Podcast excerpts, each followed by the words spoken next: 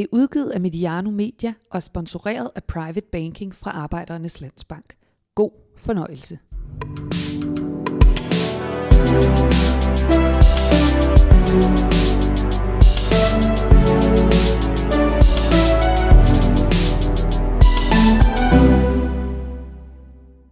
Du har trykket play på den 6. udgave af Hammer Brygman, programmet om alt det uden for banen, der afgør, hvem der bliver mester de kommende år, og hvem der ikke gør.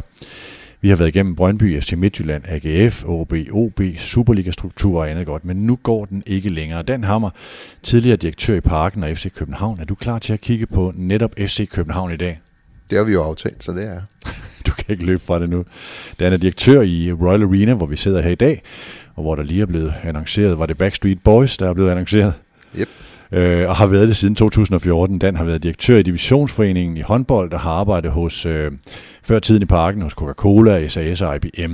Så har du været kommersiel direktør og øverste direktør i parken i 10 år, øh, frem til 2010.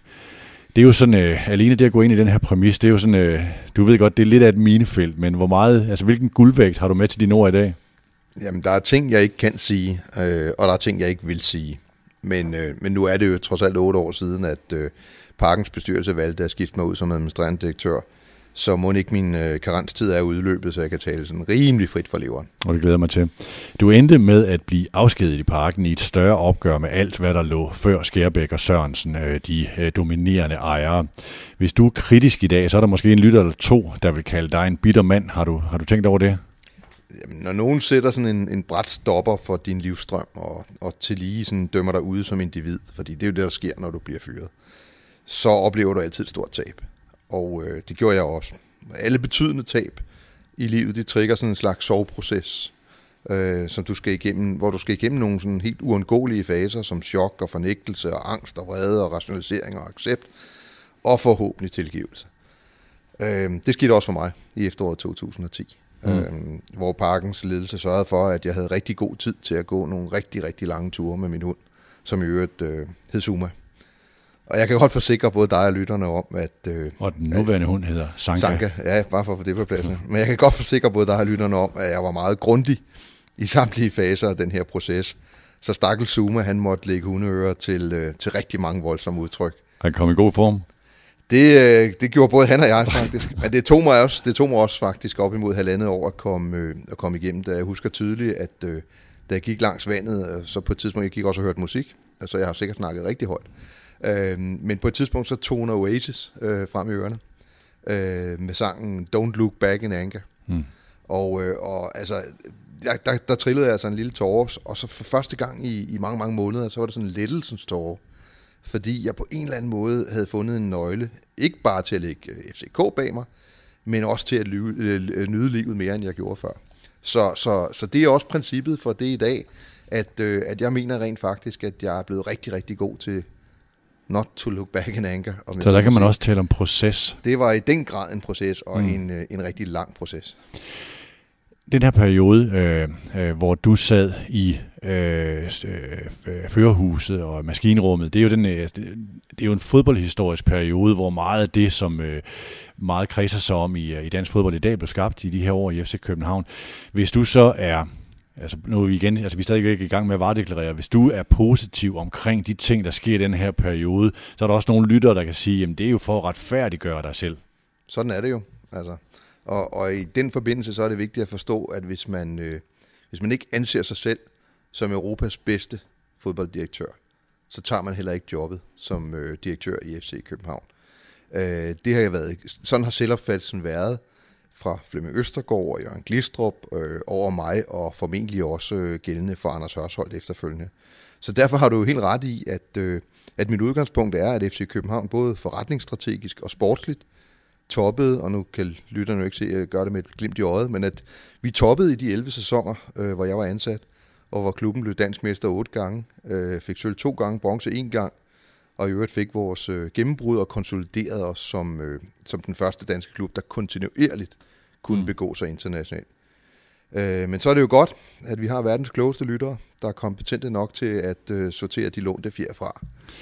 Jamen til lytterne, altså faktisk har Dan og jeg diskuteret det her indgående. Det letteste ville være at sige, at vi ikke snakker FC København i de her udsendelser, er netop de årsager, at man kan blive skudt mange ting i skoene, som er, som er nævnt ovenfor uanset hvad øh, især Dan siger, øh, kan det give problemer omvendt. Vi føler ikke, at vi kan lave en programrække om udviklingen i dansk fodbold ud fra sådan et strategisk perspektiv, uden at forholde os til FC København med 11 guldmedaljer ud af 18 mulige i dette årtusind. Så nu kaster vi os ud i det. Øh, vi skal nok forsøge at varedeklarere undervejs, så du som lytter ved, hvad du lytter til. Mit navn er Peter Brygman.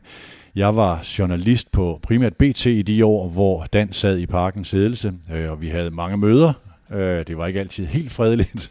Øh, men både altså jeg var som, som sportschef og senere som ansvarshavende øh, chefredaktør, så jeg skal prøve at balancere det der, hvor Dan måske ikke kan sige, hvilken betydning FC København fik i den periode, hvor det måske også er nogle anerkendelser, der skal gives i det her. Øh, og undskyld, kære lytter, der er mange varedeklarationer i det her. Udsendelsen er lavet i samarbejde med Private Banking for Arbejdernes Landsbank. Der vil komme et par meddelelser fra vores partner undervejs. Jeg håber, det er ok med jer lyttere, fordi som vi siger, uden partner, intet mediano, uden lytter, ingen partner, uden indhold, ingen lytter. Fodbold er et relationelt spil. Dan, lad os lige tage en historisk overflyvning.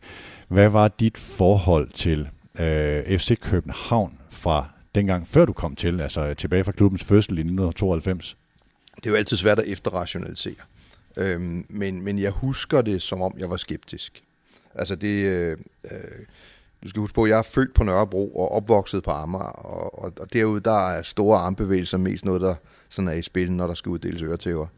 Øhm, så da Harald Nielsen og kompagni meddelte, at KB og 3 fusionerede deres første hold, og i øvrigt planlagde sådan at overtage verdensherredømmet, så så jeg det som en udfordring til alt, hvad jeg sådan var opdraget til at øh, sætte pris på. Øhm, en videre, så havde jeg faktisk en periode i slutningen af 70'erne, øh, hvor KB var min foretrukne anden klub efter Fremad Amager.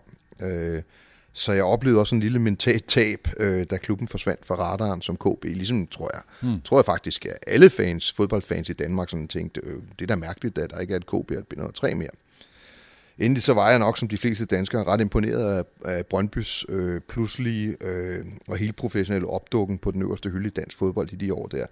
Og selvfølgelig også deres europæiske eventyr.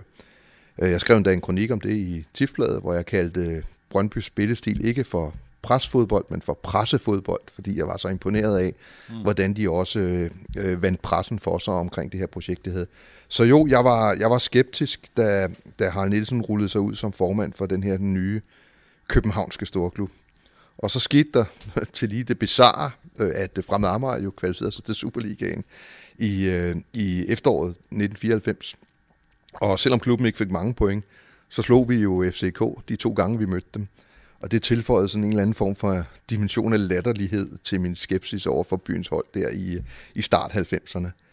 I slutningen af 90'erne, øh, der begyndte jeg så at tage i parken jævnligt. Altså jeg savnede at se fodbold sådan på øverste øh, hylde. Og, og i foråret 99, der skriver jeg øh, faktisk en øh, kronik i Berlingske, øh, hvor jeg med udgangspunkt i købet af Brian Laudrup sammenligner Per Bjergårds biff med Flemming Østergaards FCK. Og den, falder, den sammenligning falder en lille smule ud til, til FCK og Flemming Østergaard.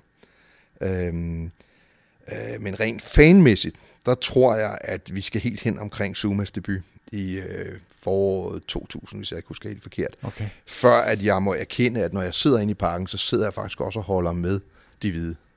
Hvad med sådan rent professionelt? Da vi, øh, nu sad jeg lige her i ugen her og kiggede din LinkedIn-profil igennem i forhold til, øh, i forhold til SAS og Coca-Cola. Ja, jamen jeg er anonym, når jeg kigger på folk. Nå, men, øh, det der med, altså jeg får lidt efter, har, du, har der været en samtidighed, hvor du har været kommunikationschef i for eksempel SAS eller i, øh, altså omkring Coca-Cola, mens ligaen har heddet SAS, ligaen og Coca-Cola. Der kunne godt have været en professionel snitflade, men det var der, som jeg lige husker det ikke. Ej, nu er jeg for det første bare ganske almindelig kommunikationsslave i SAS, øh, og jeg var faktisk i Stockholm i, i en række år. Øhm, men nej, øh, jeg har ikke på noget tidspunkt haft, øh, hverken hverken SAS eller i Coca-Cola, haft berøring med Superligaen eller, eller FCK. Men under min MBA-uddannelse i 99 og 2000, der løser jeg et par opgaver øh, med udgangspunkt i, øh, i FC København. Øh, og det er der, at jeg begynder at få øh, kontakt til dem. Hvordan, altså, øh, Flemming Østergaard kommer til i, øh, efter alt det her med Lyngby og sådan noget i 1997, øh, og du bliver kommersiel direktør i 2000. Hvordan, hvordan kommer I egentlig i kontakt med hinanden? Er det der? Ja, det er øh, i forbindelse med, at vi har et af de første fag i, på min MBA-uddannelse inde på, på CBS, hvor vi, øh, hvor vi lærer et nyt koncept at kende, for mig i hvert fald, som hedder øh, customer, customer Lifetime Value. Altså, hvad er en kundes livstidsværdi for en virksomhed? Og der sad jeg sådan og tænkte om, hvad skulle jeg skrive opgave omkring det, og så kom jeg til at tænke på, at øh, fodboldfans er jo øh, nogle af de mest langvarige kunder, man kan forestille sig i en virksomhed. Så der forestillede jeg mig, at jeg kunne regne en ret stor værdi ud for en fodboldklub.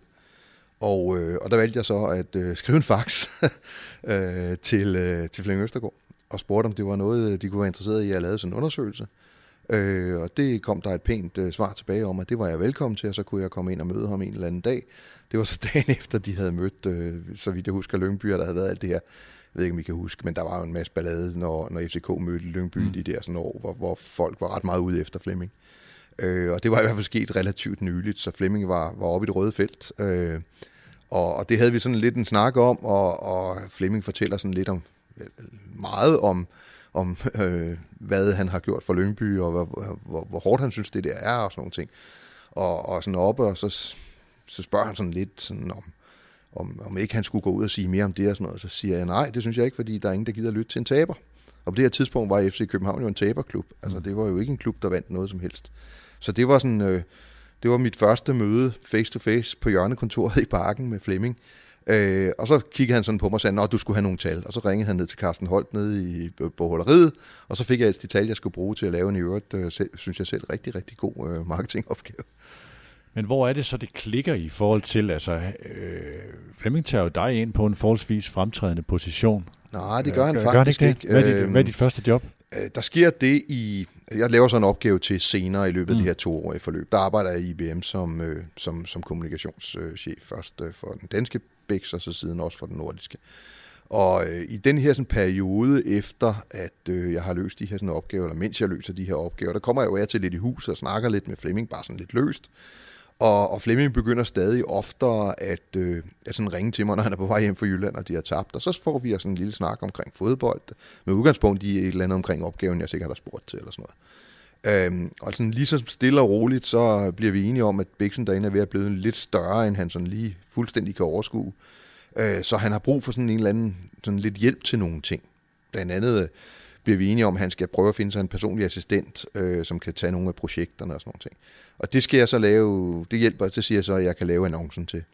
Og så for at gøre en meget langt strak forløb kort, jeg starter i Coca-Cola, øh, og er egentlig rigtig, rigtig glad for det job. Øh, det er en nordisk øh, afdeling, som, øh, som Public Affairs øh, mand hedder det, og øh, er rigtig glad for det job, og rigtig glad for Coca-Cola. Men, men stille og roligt begynder Flemming at pirke lidt til mig og sige, du er jo fodboldmand, og du kunne jo godt tænke dig, og bla bla bla. Så det ender med, at jeg i sommeren 2000, øh, igen tror jeg, i ført, efter en Lyngby-kamp, hvor Kim Christensen scorer to gange i de sidste minutter, eller sådan noget, og FCK tager 2-1, skal op på Flemming Østergaards kontor og skrive under på en kontrakt, øh, som ikke er defineret som andet end underdirektør. Jeg bliver ansat som underdirektør, okay, ja. uden portefølje, så at sige. Ja. Øhm, og så på vej ud af døren spørger jeg så Flemming, men hvad, hvad, hvad har du tænkt dig, at jeg sådan skal lave for jer? Så, så kigger han sådan rundt på sit kæmpe skrivebord, som du jo også har set, og der er jo altid en masse papir. Så tager han et, hvad der for mig virkede som et tilfældigt papir, men det var det selvfølgelig ikke. Så siger du kan starte med det her. Og der står så et øh, uddrag af et mail fra Bjørn Eriksen fra Danmarks Radio om, at de er blevet enige om at holde øh, Melodi Grand Prix. Det internationale Melodi Grand Prix, det var jo efter, at øh, Brødrene Olsen havde vundet i Stockholm, det her. Og så siger han, det, du kan starte med det her. og så kigger jeg på ham. Det er så går jeg ud, Arena i dag. så, ja, så går jeg ud af hans kontor, og så går jeg ud på den der den trappeafsats, der er i, i det, dengang vi sad nede i det gamle kontortårn. Ja. Kigger jeg ud på parken, og så vender jeg om, og så går jeg, jeg ringer jeg på igen og kommer ind til Flemming igen og siger, der er jo ikke noget at tage på. og så siger jeg til Flemming, og hvad ved jeg i øvrigt om, om at afvikle Melodi Grand Prix'er? Så siger han, det finder du ud af, det er sgu ikke så indviklet. Sådan typisk Flemming, ikke? Og så siger jeg til ham, med, med, med, med, og siger han, og i øvrigt er der møde i morgen, eller i overmorgen, eller hvad du aften noget, øh, med Danmarks Radio. Det er klokken 10 nede i, i, i det der, der mødelokale. Jeg siger, jeg er jo stadig ansat i Coca-Cola. altså, det finder du ud af, siger han så bare.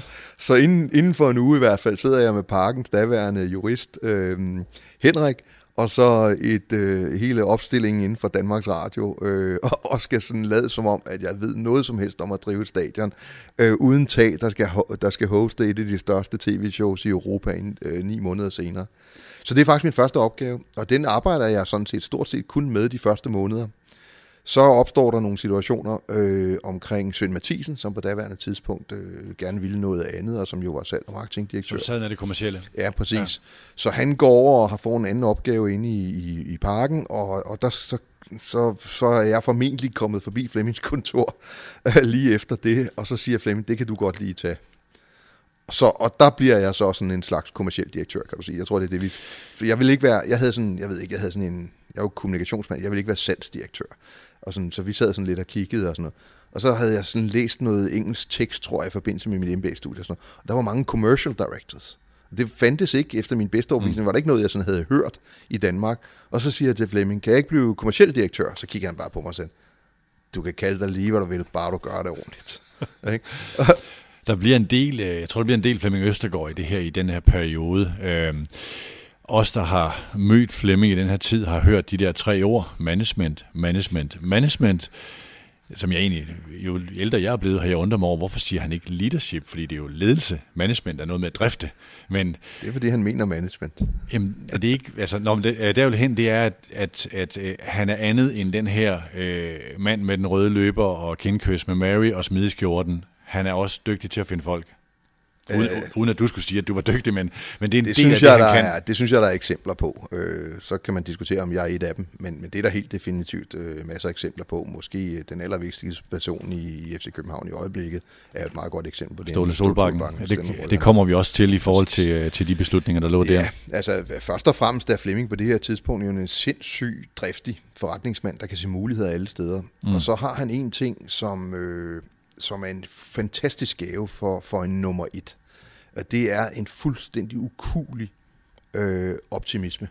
Altså, vi snakker ikke, er glasset halvfyldt eller halvtomt. Vi snakker, hvor overfyldt er glasset. Altså, øh, og, og jeg har, jeg har måske sådan lidt, øh, jeg har ikke aflært mit, øh, mit, øh, hvad hedder sådan noget, øh, sådan my, mit mind's eye øh, endnu. Øh, så jeg er sådan en type, der sådan ser hullerne i vejen, øh, og, og, og kan, godt kan finde, have sådan en tendens til at falde ned i nogle huller i forventning om, at noget sker, som ikke bør ske. Altså, mm. Det kan have mange fordele, fordi man selvfølgelig også prøver at foregribe nogle ting, men, men den der grundlæggende optimisme, den der grundlæggende indgangsvinkel, om, øh, indgangsvinkel til livet omkring, det bliver en god dag, og jeg spiser af livet med den store ske. Øh, det har Flemming. Øh, og, og det kan være usandsynligt værdifuldt, øh, specielt når man arbejder i en branche, som, som jo går op og ned øh, sportsligt og andet. Øh, og det fandt jeg ret hurtigt ud af, at det var meget vigtigt for mig at have i den fase, jeg var i, i min, min karriere, at, øh, at sådan en, der hæv, hæv os op, øh, hver gang vi andre ligesom kunne se øh, alle de gode grunde til, at noget ikke skulle fungere, som for eksempel, at der ikke var et tag, og der skulle være et Melodi Grand Prix. Ikke? Øhm, og altså for sådan en byggesag igennem i Københavns Kommune, at bygge, mens vi spiller et fuld sæson med en engelsk træner, der er ret kritisk, øh, øh, at, at, at overhovedet få ideen om, at man skal begynde at gøre det, og så jo lige i slutningen af det hele, har du så lige et show for flere hundrede millioner tv-seere, så hvis du fucker det op, så ved hele Europa det. Ikke? Altså det er så ude af dansk kontekst, du næsten kan forestille mm. dig det. Øh, og det kan kun gøres, hvis du er en kombination af en sikker base og øh, har, nogle, øh, har så ukulig en tro på, at du kan trække alle typer af mennesker derhen, hvor de kan levere det, der skal leveres for at nå de der ekstreme mål. Så han var Blue Ocean, øh, uden jeg kan helt stadfæste, hvornår man fandt på det begreb, så formentlig før man fandt på det begreb. Ja, hvis det er det, det står for. Jeg er ikke, øh, jeg er ikke 100% sikker i min definition af Blue Ocean. Nej, i forhold til, at alle muligheder ligger åbne, og vi kan, vi kan spise af dem, og vi kan lægge en vækst ind, og vi har overskud i den, øh, i den proces. Ja, det, det vil jeg helt klart øh, våge at påstå, at rigtig meget af København, FC Københavns udvikling i de år handler om, at, øh, at Flemming går forrest og siger, selvfølgelig mm. kan vi det. Der bliver en del historieskrivning i det følgende. Nogen vil sige noget af det er bagudskuende, men det er vigtigt for at forstå, hvordan FC København blev skabt, hvilket fundament eller øh, nu tager jeg ordet kalibrering, jeg tror det er et ord, jeg har lært af dig, Dan, øh, den, øh, den hviler på, og hvad der blev afgørende for den position, som klubben har i dag, og for de her 11 mesterskaber ud af de 18 mulige, øh, det er så 12 i alt. Så tager vi lige den første meddelelse fra vores partner, der er stærkt medvirkende til, at Mediano findes og kan udvikle sig.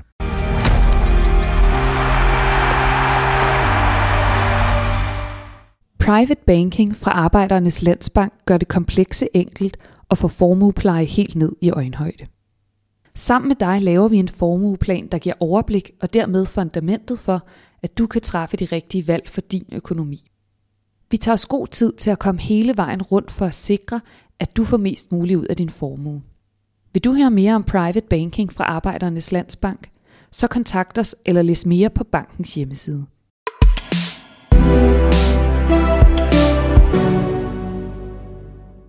Nu kommer så en af de svære ting i den her udsendelse. Det er beskrivelsen af, hvordan FC København blev så stærke og så dominerende, som klubben blev svær, fordi den jo i kraft af sine roller udgjorde en central del af det. Den er måske for skyld for den her øh, vi talte om tidligere. Jeg vil måske for skyld for ikke at være kritisk nok. Så har du ikke lyst til at høre på det følgende, så er der masser af andre gode podcasts derude. Men lad os prøve at dykke ned i det her. I hvilket omfang var I klar over øh, det potentiale? Du var lidt inde på det før i beskrivelsen af Flemming Østergaard, men i hvilket omfang var I klar over det potentiale, der endte med at blive forløst? Det er svært at sige, fordi at øh, dels tror jeg ikke, der var en, nødvendigvis var en total kollektiv bevidsthed om det her. Øhm, og dels så var det jo ikke, det var ikke sådan, at vi brugte meget tid på at diskutere teoretiske visioner og, og den slags. Så det var vel i virkeligheden mere sådan en slags øh, købmandstankegang, og så en grundlæggende tro på, at vi havde fat i den lange ende. Jeg tror, det var det, der sådan ligesom drev os. Og så var der selvfølgelig den her enorme portion selvtillid og optimismen, som, som jeg lige har nævnt, personificeret, personificeret i Flemming Østergaard, og så rigtig meget knofedt. Altså, det tror jeg, folk nogle gange overser, øh, når de kigger på, på de her år, hvor mange timer alle arbejdede. Altså, øh, det her kom ikke let. Øh, jeg tror, at jeg på et tidspunkt regnede ud, at jeg har brugt sådan i gennemsnit et sted mellem 25 og 30 timer på tomandshånd med Flemming Østergaard hver uge, enten i en bil eller på hans kontor eller et eller andet. Og det var bare os to sammen resten af tiden. Det, det brugte man jo på, på at få tingene til at ske. Øhm, så, så jeg tror mere, det var sådan en slags øh, øh, næse for gode forretninger og en, i, sådan en slags intuitiv strategisk forståelse.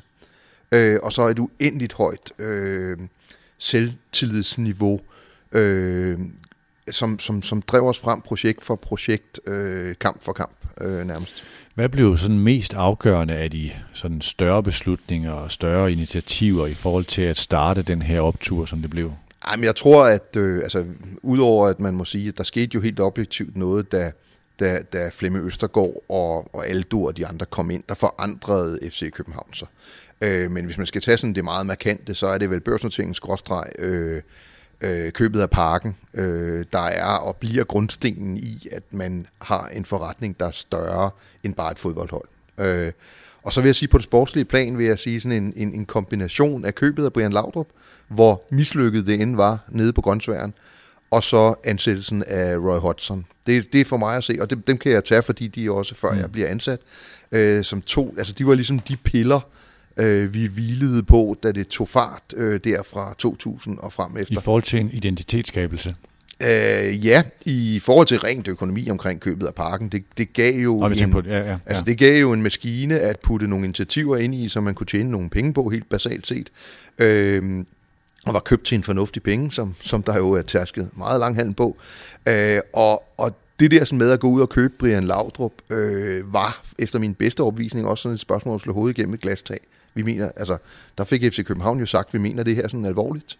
Øhm, og Roy Hodgson, det har været belyst fra mange forskellige sider. Han bragte en anden indgangsvinkel ind til det. Der er nok også nogen, der vil sige, at, at, øh, at Niels Christian Holmstrøm spiller en rolle i at holde øh, toget på sporet. Altså, mm. han var jo, kommer vi også til. Han var jo den første, der, som jeg husker det, brugte ordet processen i et omfang, som, øh, som i hvert fald du og andre reagerede på, kan jeg huske i de år. Øh. Men som jo senere har dannet skole, når man ikke lige mm. vinder om søndagen. Nu skal det her program ikke handle om, hvad Roy Hodgson, Hans Bakke og Ståle Solbakken gjorde. Det her er mere til mandagsdirektøren end til mandagstræneren, men lad os lige tage et par runder omkring øh, de her Øh, personer af det her emne. Det er en almindelig antagelse, at Roy Hodgson indledte den sportslige professionalisering og skabte sådan en slags grundlag for det, der senere blev til de mange mesterskaber. Deler du den antagelse og vurderingen af, af, af, af den disposition? Ja, han var en katalysator, definitivt. Man kunne jo ikke have gjort det uden, uden at øh, den sportslige ledelse og Flemming Østergaard sagde ja til for eksempel at hente Ståle Solbakken og Jakob Laversen øh, øh, ind på et meget, meget vigtigt tidspunkt. Øh, men der er jo ingen tvivl om, at øh, nu kom jeg jo ikke i omklædningsrummet derude på, på KB's anlæg så meget. Jeg havde noget andet at passe. Så, så det er jo også, hvad jeg har hørt øh, rundt omkring. Men jeg kan i hvert fald fortælle dig, at, øh, at jeg var ansat som underdirektør, kommersiel direktør i ni måneder før, at jeg øh, sådan, blev inviteret indenfor i omklædningsrummet efter en kamp, fordi at Roy havde godt nok bemærket, at, at hver gang jeg kom sammen med Flemming efter kampen, fordi vi kørte jo sammen, Flemming og jeg, så blev jeg stående uden for omklædningsrummet. Øh, mens Flemming selvfølgelig gik ind øh, som bestyrelsesformand. Og jeg synes ikke, jeg havde noget at gøre inde i det omklædningsrum. Nej. Og jeg havde så meget respekt for ham, der englænderne i jakkesæt. Og jeg havde ikke lyst til at udfordre hverken ham eller Niels Christian på, hvad gør man, når man ikke har noget at gøre der. Altså, så det var først, da Roy selv kom ud og sagde til mig, nu skal de høre, unge mand, jeg har lagt mærke til, at de står, de står uden for mit omklædningsrum efter hver kamp. Øh, og, og, og øh, jeg har da også lagt mærke til, at der bliver skrevet nogle sponsorater og alt muligt andet. Du er altså en del af det her, så du er meget velkommen til at komme ind, og Flemming går ind. Øh, så meget respekt havde jeg for ham, og det tror jeg, der var rigtig mange, der havde. Den faldt rigtig voldsomt med den, den måde, han valgte at forlade klubben på. Øh, men også i forhold til Roy har jeg, øh, bruger jeg mit lille don't look back in anger, og er, er absolut i stand til at se, at han på mange planer løftede klubben. Øh. Folk, der kender det her program, de ved, at du bruger ordet strategi meget, og har arbejdet rigtig meget med det. Øh. Der er også den her, der hedder kultur spiser strategi. Mm. Øh, kan du forstå den i en sammenhæng med Roy Hodgson? Øh. Forstået sådan, at han er med til at grundlægge en kultur? Ja, på det sportslige plan, helt definitivt. Øh, øh, han var... Øh, altså, der er slet ingen tvivl om, at han indførte uh, patterns of play, det hørte du sikkert også øh, derude. Altså en forsimpling af, af spillet, en, en, en, en klargøring for den enkelte spiller af, hvad hans rolle var på hvilke tidspunkter. Mm. Øh, og det var meget, meget effektivt, men det var ben hårdt arbejde, og der lå jo en enorm respekt for fodboldspillet og for det at nå resultater i, i hans måde at agere på. Øh, jeg kan huske, at øh, det var tit, at, øh, at Flemming ringede for bilen til bussen, øh, når vi for eksempel havde, havde øh, fået at vide, hvordan det var gået i Brøndby og sådan nogle ting, fordi det, det blev jo ret hurtigt den sæson et, øh, et øh, racer, øh, eller en, en direkte kamp om, om, om guldet med dem. Øh, og vi ligger jo efter et stykke tid, og Roy er, er, er, er, det er noget, det jeg husker bedst, er, er altid rolig i sine tilbagemeldinger. Altså, øh, når vi har spillet uafgjort, Brøndby har vundet, de har taget lidt mere afstand, så var budskabet altid tilbage, sådan, om det er en lang sæson.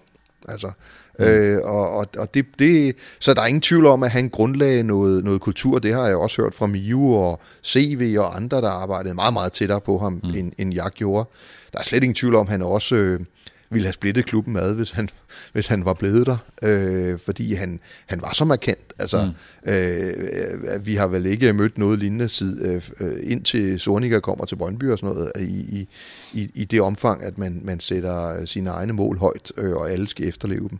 Og så havde han et sindssygt temperament, øh, har jeg jo også blevet fortalt, når, når tingene ikke udviklede mm. sig helt, som han havde planlagt. I forhold til at øh, forstå, hvad skal man sige, de der skinner, der blev lagt og sådan noget, så kommer Hans Bakke ind i en, øh, i en 3-4-årig periode øh, fra, fra september 2001. Øh. Ja, der var lige et intermezzo eller ja, to, ikke, ja. med øh, Ken Carlson, som jo var et dejligt, dejligt menneske, men, ja. men jo ikke var der ret længe. Og, og så var der til, Niels Christian på ja. et par enkelte kampe. Ikke? Men det, det er nu mest for ikke at tage sådan hele historieskrivningen ja. punkt for punkt, men sige, hvem er det, der har skabt det, det FC København, som vi kender i dag, og som kommer til at kende de her år. Altså i hvilken grad synes du, han, eller har du indtryk af, for du arbejdede også der på det her tidspunkt, at han videreførte det, eller han udviklede det? Altså jeg synes, at, øh, at, at, at Bakke tog det lige præcis videre på en, en meget troværdig måde. Altså, øh, hvad hedder det, det var ligesom, vi, vi fandt et leje, og det er jo svært at blive op på det leje. Mm. Det er der mange klubber, der kan, der kan tale med om. Og Hans videreførte ligesom den her naturlighed i, at vi er en stor klub, og øh, der er ro omkring tingene, og vi gør ting på en bestemt måde. Han var jo meget anderledes end, end, øh, end, end Roy, og, og også anderledes end, end Ståle. Og jeg har personligt også sådan en veneration for de der trænere, der ligesom sætter sig ned på bænken om søndagen og siger, at mit arbejde det foregår øh, i høj grad, øh, inden kampen starter. Så han sad jo roligt dernede, og så en gang imellem, så, øh, så valgte han jo lige at øh, statuere nogle eksempler og lignende. Øh, Hans Bakke var lige så ambitiøs øh, som Roy Hodgson. Altså, det var nok det væsentligste, at vi ikke fik ind ind, som sådan knep sig selv i armen over, at man var mesterskabskandidater. Hans Bakke bringer os videre i UEFA-koppen øh, i, jeg tror det er to, ikke? Øh, eller i et. Det er stadigvæk i et, da vi, vi ryger ud til Lazio, og så møder vi øh, Ajax. Det er en af hans første internationale kampe for os. Det er noget med Heine Fernandes og et pandebånd og noget blod. Lige ikke? præcis, ikke? Og, og vi ryger jo ud der, og så ryger vi jo... Øh, Nej, nu kan godt være, jeg forveksler det faktisk, men, men jeg kan huske i hvert fald, at vi sad i spillerbussen efterfølgende, og så kommer der i hvert fald et par spillere op og siger, da vi har slået øh, Ajax øh, på udebanen der øh, første gang, øh, hvor Zlatan Ibrahimovic med for Ajax faktisk, og på Niklas øh, Jensens øh, gyldne venstre øh, frisbaksmål der, at, at der kan jeg huske, at man sådan snakkede blandt spillerne om, at den, den kamp var i nogen grad vundet for bænken. Altså at vi havde lagt en taktik, øh, som, som gjorde det muligt at vinde øh, den der sådan kamp for os øh, dernede. Så ryger vi så senere ud til Dortmund. Øh, så så jeg, øh, jeg vil sige, at Hans var det, rigt, det rigtige valg øh, på det rigtige tidspunkt, mm. øh, og, og, og tilførte noget, noget ro og noget normalitet sådan i forhold til, til den der kultur. Han fik vel i virkeligheden cementeret en, en, en, øh, en relativt ambitiøs øh, kultur og ja. en spillestil, øh, som hvor han jo kunne videre. I det lys, som når man nu ser det sådan en meget store linje, så kom han ind efter de der vilde hotson over, hvor der var, var temperament på, og det var en positionering efter København, kommer han ind og skaber den der stabilitet, og så kommer det, som i hvert fald dengang, nu kan man se et helt andet lys, men dengang var det et meget modigt valg at vælge Ståle Solbakken. Uh, vi er fremme ved 2006, det er 1. januar 2006, han kommer til. Uh, du har skrevet en bog om, og uh, øh, altså både om og delvis med Ståle Solbakken, øh, og, og du har stadig kontakt med ham og kender ham, ham rigtig, rigtig godt.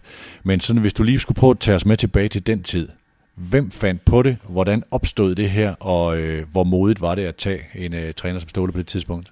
Ja, jeg kan jo kun sige, øh, hvem der sagde det til mig, og hvornår personen sagde det til mig. Om det var udløber af diskussioner, der havde været andre steder, ved jeg jo ikke noget om. Men øh, hvad hedder det, Flemming siger meget, meget tidligt til mig, om det er før eller efter Ståles, øh, hvad hedder det, øh, øh, hjerteanfald. Øh, det kan jeg faktisk ikke lige huske. Jeg har en erindring om, at det er, sådan, det er relativt tidligt, mens Ståle er der. Men det skal nok passe med, at det er kort tid efter, han er udskrevet for, for hospitalet eller sådan noget. Der siger Flemming til mig, Øh, ham der, han bliver træner i FC København. Inden... Ja, der er vi tilbage i 2001 eller sådan noget, ikke? Jo, jo, han får jo, det er jo marts, øh, ja. det er jo 13. marts øh, 2001. 2001, ja. Og, og der, øh, der, hvad hedder det, er der jo snak frem og tilbage øh, omkring, hvad skal Ståle så videre, mm. da det ligesom står klart, at han ikke skal spille fodbold. Jeg kan huske, at han er med i en kamp ude, vi møder Lyngbys øh, amatører, er de jo blevet på det her tidspunkt. Øhm, øh, og, og der er Ståle også med øh, derude, og det er jo der, hvor der så ulykkeligvis er en mand, der også får et, øh, et hjertestop, og hvor Frank øh, Højkård Læne også er på vej, og hvor Ståle sådan lige... Som er den, der giver hjertemassagen til Ståle præcis, på træningsbanen. Ja, lige præcis. Og så, så kigger Ståle jo lige øh, hen, og så siger han lige, Frank får for lidt løn, ikke? Mm. Hvad hedder det? Øh, og jeg har en rendring om, fordi Ståle flytter jo relativt hurtigt hjem til, øh, til, til, til Norge, Øh, og jeg har en rendring om, at Flemming siger det her til mig i forbindelse med, at vi har været sammen med Ståle mm. i, i, i Danmark i den der periode efter sygehuset. Og, og, og, og jeg er slet ikke i tvivl om, at Flemming mener det, og at det er en plan. Det er ikke en fix idé. Øh, og det er, øh, det er fuldstændig konsistent med den måde, som jeg oplever Flemming på i de der år, at, øh, at når han ser et potentiale mm. i et menneske, så, øh, øh, så er han ret overbevist om, at man i princippet kan give det menneske øh, så stor en opgave, der er i nærheden. Øh, og så øh, har han et godt look for, om, om, om man vokser hurtigere end opgaverne, så at sige. Ikke? Og det kan de mennesker, der bliver set der ofte, fordi der er den tillid forbundet med det.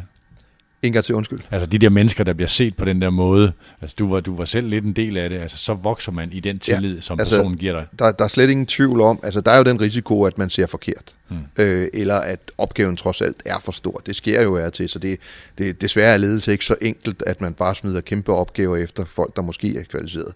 Øh, men det er rigtigt, at der sker jo noget på begge sider af bordet, når det der sker, at, at man, man, man kommer ligesom i synk med, med opgavens øh, tempo, ikke? Øh, hvis man har evnerne, og hvis man får tilliden. Øh, så, så rigtigt meget i vores liv bliver jo, som vi forventer det, og hvis man sådan ligesom oplever, at det er forventet, og at du kan klare det, så lykkes man som regel også med tingene. I dag er alt det her jo historie, men altså sådan som du husker det, hvor stejl blev Ståle Solbakkens læringskurve så, og hvem var central i at spare med ham? Åh, oh, ja. Øh, jeg kan huske, at jeg første gang selv øh, sådan snakker indgående med Ståle, efter han er vendt tilbage på træningslejren på La Manca. Øh, så det må jo have været i januar 2006. Mm. Øh, hvor, det, øh, hvor jeg skal lave et interview med ham til et blad, vi havde og sådan noget. Øh, og der slår det mig, at, øh, at her kommer der altså en mand, der, der vil noget. Øh, og at øh, en mand, der slet ikke er i tvivl om, han kendte. Øh, hvad hedder det? Han havde fået udleveret den her sikre guldmedalje nærmest fra, fra, fra hans bakke, ikke? Øhm, og, øh, og, og skal jo køre det hjem som det første. Øh, det er 2006. Men det, der slår mig, det er, at Ståle taler så sindssygt meget om det internationale. Altså, øh, der, der kan man sige, der er vi stadigvæk i en, øh, sådan en eller anden modus i klubben, hvor vi er, øh, vi er den dominerende danske klub. Det går rigtig godt. Brøndby er, er alive and kicking og er en reel konkurrent, og rigtig meget handler ligesom om, øh, det her herredømme i dansk fodbold mellem os og lige på ryggen af Michael Laudrup det ja, og, og, ja, det er det jo. Altså ikke engang på ryggen, for det er jo stadigvæk Michael Laudrup, der er træner lige der. Øhm, så du kan sige, at vi er meget optaget af den duel, øhm, men, men Ståle taler hele tiden om næste skridt. Mm. Altså, at, at, og det er jo hans aftryk i FCK-historien, skal det, øh, vil han jo have, det skal være. Og det er, at vi er en klub, der kan klare os internationalt. Det har jeg selvfølgelig tænkt meget over. Øh, hvor kom den øh, meget bevidste viden om, at han også skulle lægge spillestilen om. Fordi ja. det, var det, det var det, der var, han var optaget af. Det var jo, jamen det, vi kan sådan set nok formentlig blive dansk mester to ud af tre sæsoner. Men, men hvis vi skal bruge det til noget, skal vi jo bruge det til at blive en international klub.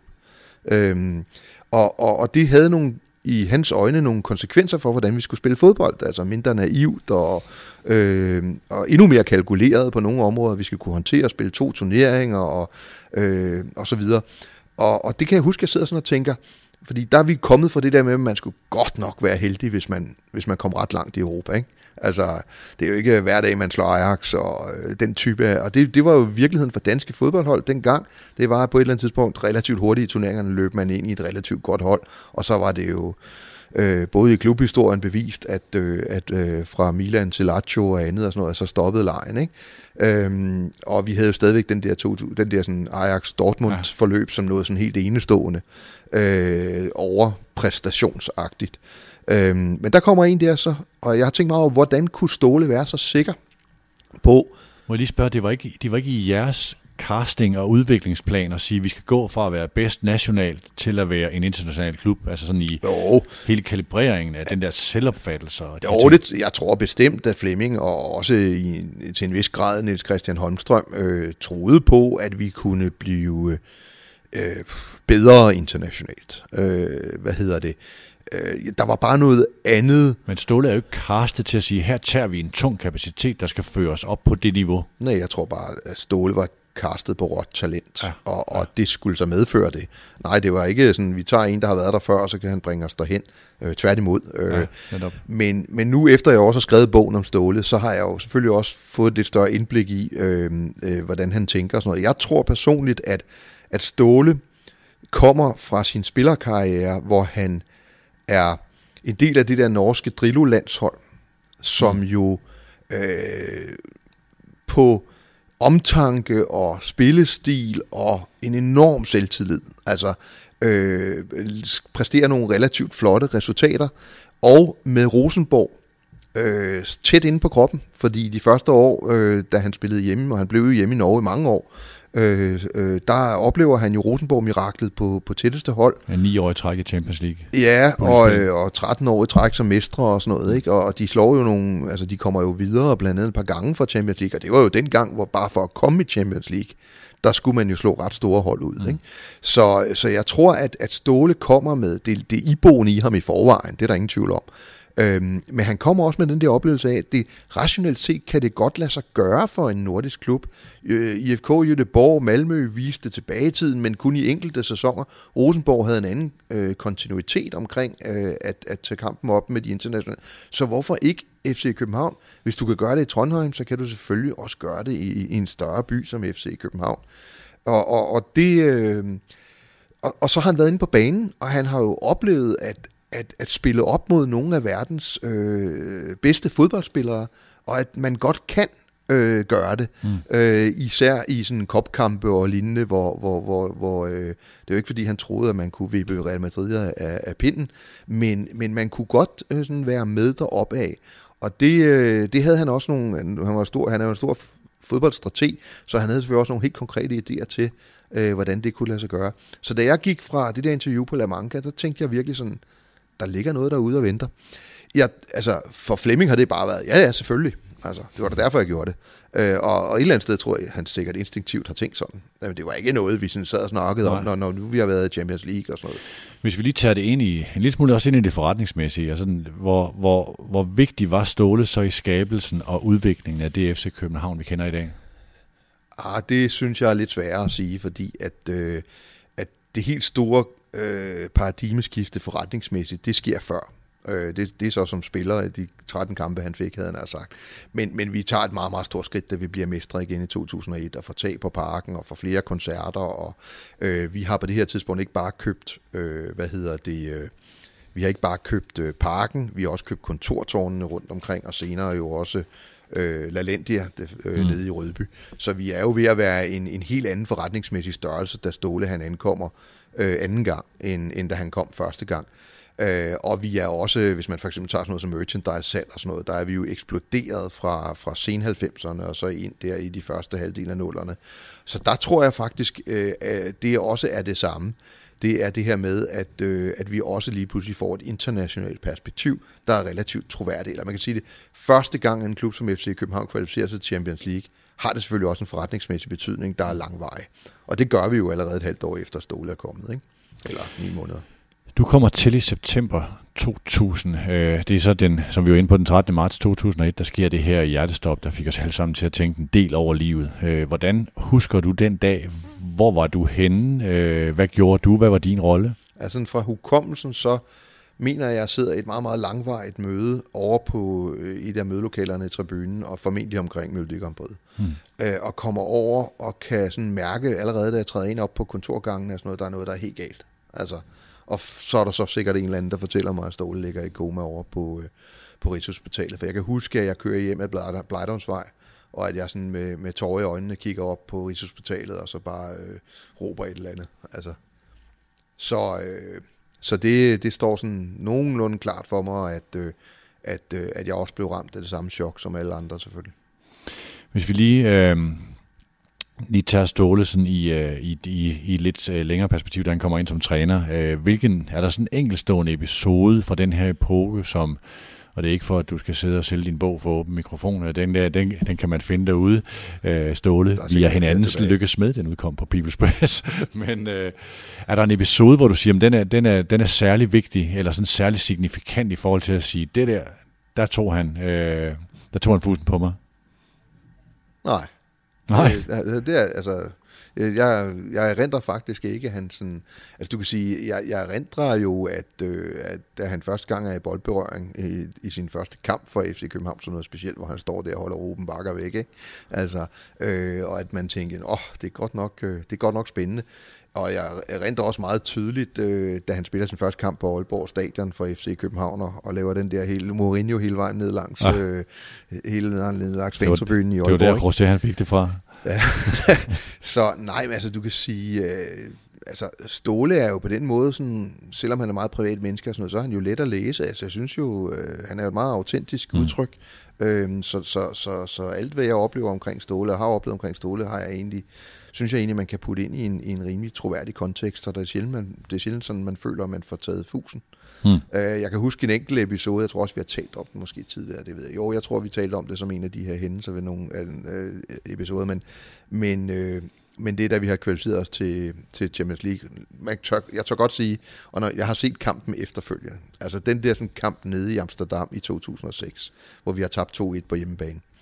Det, altså, jeg ved godt, Flemming han tit har sagt, at det var det bedste hold, der vandt og alt muligt. Det var det ikke. Altså, vi var svine heldige. De sidste 5-10 minutter er vi under så stort et pres, mm. så jeg kan slet ikke. Og Ståle og jeg, vi, øh, eller jeg løber jo ligesom for en gang skyld, så føler jeg ligesom, at jeg har en ret til at løbe ned, ned på banen og være, eller kanten af banen og være lidt glad. Og på vej derned på Amsterdam Arena og sådan noget, der, der møder jeg så Ståle og hilser og giver kram og sådan noget ting. Og så kommer vi forbi, og der står formentlig du, øh, og Flemming Østergaard holder et lille improviseret pressemøde der. Lige det Ståle og jeg går forbi Flemming, så siger, så siger han så, at nu er målet at vinde puljen.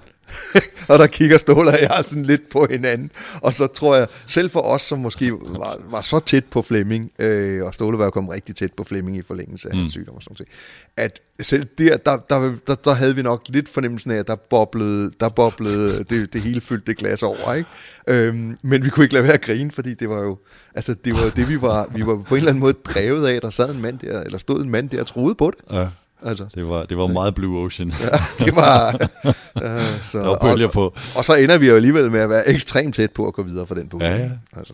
Lad os lige prøve at blive det her persongalleri. Uh, midt i den her, uh, i det hele, gennem hele perioden, er der en person, der, der både fylder meget, måske også på visse områder har stået i skyggen af både Flemming Østergaard og Ståle Solbakken. Det er Niels Christian Holmstrøm. Hvor meget fylder hans kapitel i historien om, eller den her epoke af, af, af skabelsen af FC København? Du kan sige, nu gjorde jeg jo en dyd ud af ikke at have for stor indsigt i det sportslige. Nej, I havde en øh, klar adskillelse med, han var ja, det, du altså, var det forretningsmæssige, og han var det sportslige. Ja, skal, altså folk, der har omgået øh, øh, Niels Christian Holmstrøm, de kan nok øh, nikke til, at, øh, at det var ret let at gætte, at, øh, at øh, der var ikke en grund til, at jeg mødte op mandag morgen på hans kontor og fortalte om, hvad jeg synes, der var sket om søndagen, når vi ikke havde vundet. Øh, det, var, det, det inviterer han ikke til. Skal vi ikke sige det sådan? øh, hvad hedder det? Øh, Jamen, der er jo ingen tvivl om, at, at, at øh, Niels Christians ro på, på processen øh, i de der sådan indledende år, øh, hvad hedder det, jeg, jeg gider ikke kaste mig ud i, hvem der fandt Roy Hodgson, og hvem der ikke fandt ham. Niels Christian var sportsdirektør, da, Niels Christian, eller da, mm. da Roy Hodgson kom. Øh, det er jo et, øh, øh, altså, det, vi har lige talt om, det som en katalysator for FC København er blevet, det det er blevet, og det, det falder jo også tilbage på sportsdirektøren. Øhm, jeg skal jo også tilføje, at Niels Christian Holmstrøm er en del af den bestyrelse, der fyrede mig. Øhm, så, så, så, så for mig er det selvfølgelig personligt øh, sådan mm. lidt blandet. Øhm, men prøv lige at sige et par ord om det der med processen. Ja, men, men, men i de der sådan år efter Flemming kommer til øh, med Kim Brink og andre som trænere, der er FC København jo ikke en entydig succes, det tror jeg godt, jeg tør at sige. Øh, ovenikøbet flytter en enkelt sæson med nedrykningsstreg og sådan noget. Mm. Og i hele det forløb, der sidder Niels Christian jo gentagende gange og tager tisk fra, fra stort set alle sportsjournalister i Danmark og bliver ved med at holde fast på, at klubben er inde i en proces, øh, og er, øh, øh, det tager tid at bygge et hold. Det var jo et af hans sådan, standardudtryk, man bygger et hold. Øh, og, og, og den, øh, den ro, der lå både hos ham og hos øh, bestyrelsen øvrigt og Flemme Østergaard, øh, øh, den, den er da øh, beundringsværdigt, synes jeg, og er et, et, et, et glimrende eksempel på, hvad der skal til i fodbold. Øh, fordi i bund og grund, øh, så handlede også, jo også vores forretningsmæssige udvikling om, at få fodboldbranchens mekanismer til at arbejde for os, i stedet for at arbejde imod os. Mm. Og der er den væsentligste løftestang i den proces, øh, det er at, øh, at øh, hvad hedder det, at købe sig tid. Det er sådan nogle pænt store personligheder, de her, som du har omgivet dig med i, uh, i de her år. Hvem, øh, der kunne så, godt være lidt lufttomt indimellem, så, imellem de to i, kontorer. Sådan i hverdagslivet, når man kommer hjem fra en arbejdsdag og hjem til fruen og sådan noget, hvem, hvem, hvem bandede du mest over? Uh, jeg bandede faktisk ikke ret meget over nogen i rigtig mange år. Altså jeg, jeg er sådan ret afklaret om, hvordan øh, de forskellige personligheder bidrog til, øh, til succesen. Øh, og, og jeg kunne jo godt se, at der var lidt hanekamp og sådan lidt imellem de to herrer der, men jeg oplevede det som konstruktivt. Altså, der kom jo, der kom jo altid mm. noget godt ud af det.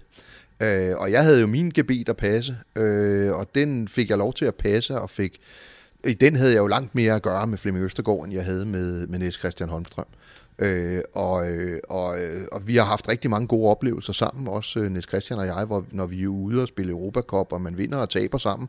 Og det er jo et princip, som alle i FC København, øh, og især Niels Christian og, og Flemming jo altid har hyldet. Vi taber og vinder sammen. Og, og det gælder også mig, der sidder inde ved siden af. Øh, på den måde var, er, var det faktisk langt mere inkluderende, end man går og mm. forestiller sig. Øh, så så øh, det har stået meget, meget stærkt for mig. Det er nogle af de her øh, Øh, limousine eller taxature hjem fra, øh, fra officielle middage med, med mere eller mindre obskure hold rundt omkring i Europa, eller meget, meget store hold, hvor vi jo hver eneste gang, vi satte os ind i, i bilen efterfølgende, mindede os selv om, at gode, gode klubber er lavet af gode folk. Altså, øhm, så, så jeg synes ikke, jeg sad ikke sådan og, og, og tænkte, hmm, af, af natur er jeg ikke, øh, ikke sådan... Øh, nu skal jeg passe på, hvad jeg siger, men jeg har i hvert fald, synes jeg selv, øh, ikke råbt helt så meget, øh, før under og efter kampe, fodboldkampe i hvert fald, som, øh, som, som jeg har oplevet Niels Christian gøre. Og, og øh, han, han er jo en mand, der er øh, stedig, øh, også på den gode måde, øh, og det har været, det har været vigtigt. Øhm, øh, øh, og det er selvfølgelig nogle gange, så synes man måske, at det, mm. det måske kunne have været mere øh, fleksibelt. Ikke? Men, men, men vi alle sammen har jo haft FC Københavns bedste for øje, og haft en enorm respekt for, at vi alle sammen har haft det, og at vi kom til vores mål på den måde, som var vores styrker. Og så det sidste, det var jo, jeg var jo også øh, brandingansvarlig i en eller anden forstand i FC København, og det er jo bare en gave. Og at have en klub, som i forvejen er kendt som, som, som arrogant, og så have Flemming Østergaard og Nils Christian Holmstrøm til rådighed til, til, til at sikre, at det bliver slået fast. Ikke? Jeg tror, vi kommer til det her med, øh, med, med branding øh, lidt senere, fordi der, der, er en, der er en del at dykke ned i os her. Men er der nogen sådan i forhold til øh, det der at inspirere hinanden og konfrontere hinanden, og der kan opstå idéer i det samspil og den energi, der er, som du nogle gange tager dig selv i at sige, jeg savner det, vi havde sammen? Ja, ja, det gør jeg tit. Altså, øh, altså øh, i sport, er, sport er jo dejligt ærligt. Altså, øh, det er jo ikke sådan, at man kan gå og bilde folk ind, at man er en succes, hvis man ikke er det. Mm. Øh, og der bliver afregnet nede på grøntsværen. Øh, og, og, øh, og det er en, man, man knyttes meget stærkt til hinanden øh, omkring det her fælles mål, som, som det er at, øh, at vinde mesterskaber for eksempel. Det er jo også sådan en, det der fortæske udtryk, en rejse hver sæson er jo en rejse. Mm. Øh, og man ved, når man starter den, at der kommer nogle lavpunkter øh, i, i det her forløb. Øh, og, og den måde, som både Flemming og Nils Christian var klar over, at der kommer lavpunkter, øh, og, og kunne foregribe nogle af de ting, der følger i forlængelse af det, øh, det har jeg lært utroligt meget af. Og, og det er selvfølgelig også det, som man savner, når man er uden for sportens verden. Det er jo, at man kommer ud der i tårne, øh, både positivt og negativt. Øh, og, og det, det får jo nogle andre endofiner i kroppen øh, i gang, øh, end, end, end at øh, sælge endnu flere billetter mm. til, til et eller andet arrangement. Så, så du kan sige, og, og så vil jeg også godt sige, så synes jeg jo også, at der var stor respekt den anden vej for både Flemming og fra, fra Niels Christian til det stykke arbejde, der blev begået øh, af, af alle andre i organisationen, inklusive mig. Øh, så selvfølgelig, øh, selvfølgelig savner jeg, øh, men først og fremmest savner jeg den her nærhed til et sportshold. Men det er jo vel en respekt, man skulle gøre sig fortjent til med de to. Ja, det tror jeg er helt gældende for dem. Det, det er der slet ingen tvivl om, og det gør det. Det gælder også for mig. Altså, øh, der, altså, øh, der, og der er ingen, altså den valuta, man handler respekt i, øh, hvis ikke man har fortjent den, så er den meget, meget lav. Ikke? Mm. Øh, så, så selvfølgelig er der, var der da et element i, at, at, at man skulle bidrage øh, til, øh, til der, øh, hvor vi ville have klubben hen, for ellers så, øh, så var man der nok ikke så længe. Så tager vi den anden hilsen fra Private Banking-folkene i Arbejdernes Landsbank, danskernes i øvrigt foretrukne bank for 9 år i træk.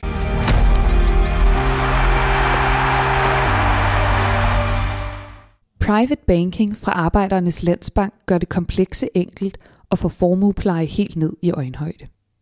Sammen med dig laver vi en formueplan, der giver overblik og dermed fundamentet for, at du kan træffe de rigtige valg for din økonomi. Vi tager os god tid til at komme hele vejen rundt for at sikre, at du får mest muligt ud af din formue. Vil du høre mere om private banking fra Arbejdernes Landsbank? Så kontakt os eller læs mere på bankens hjemmeside.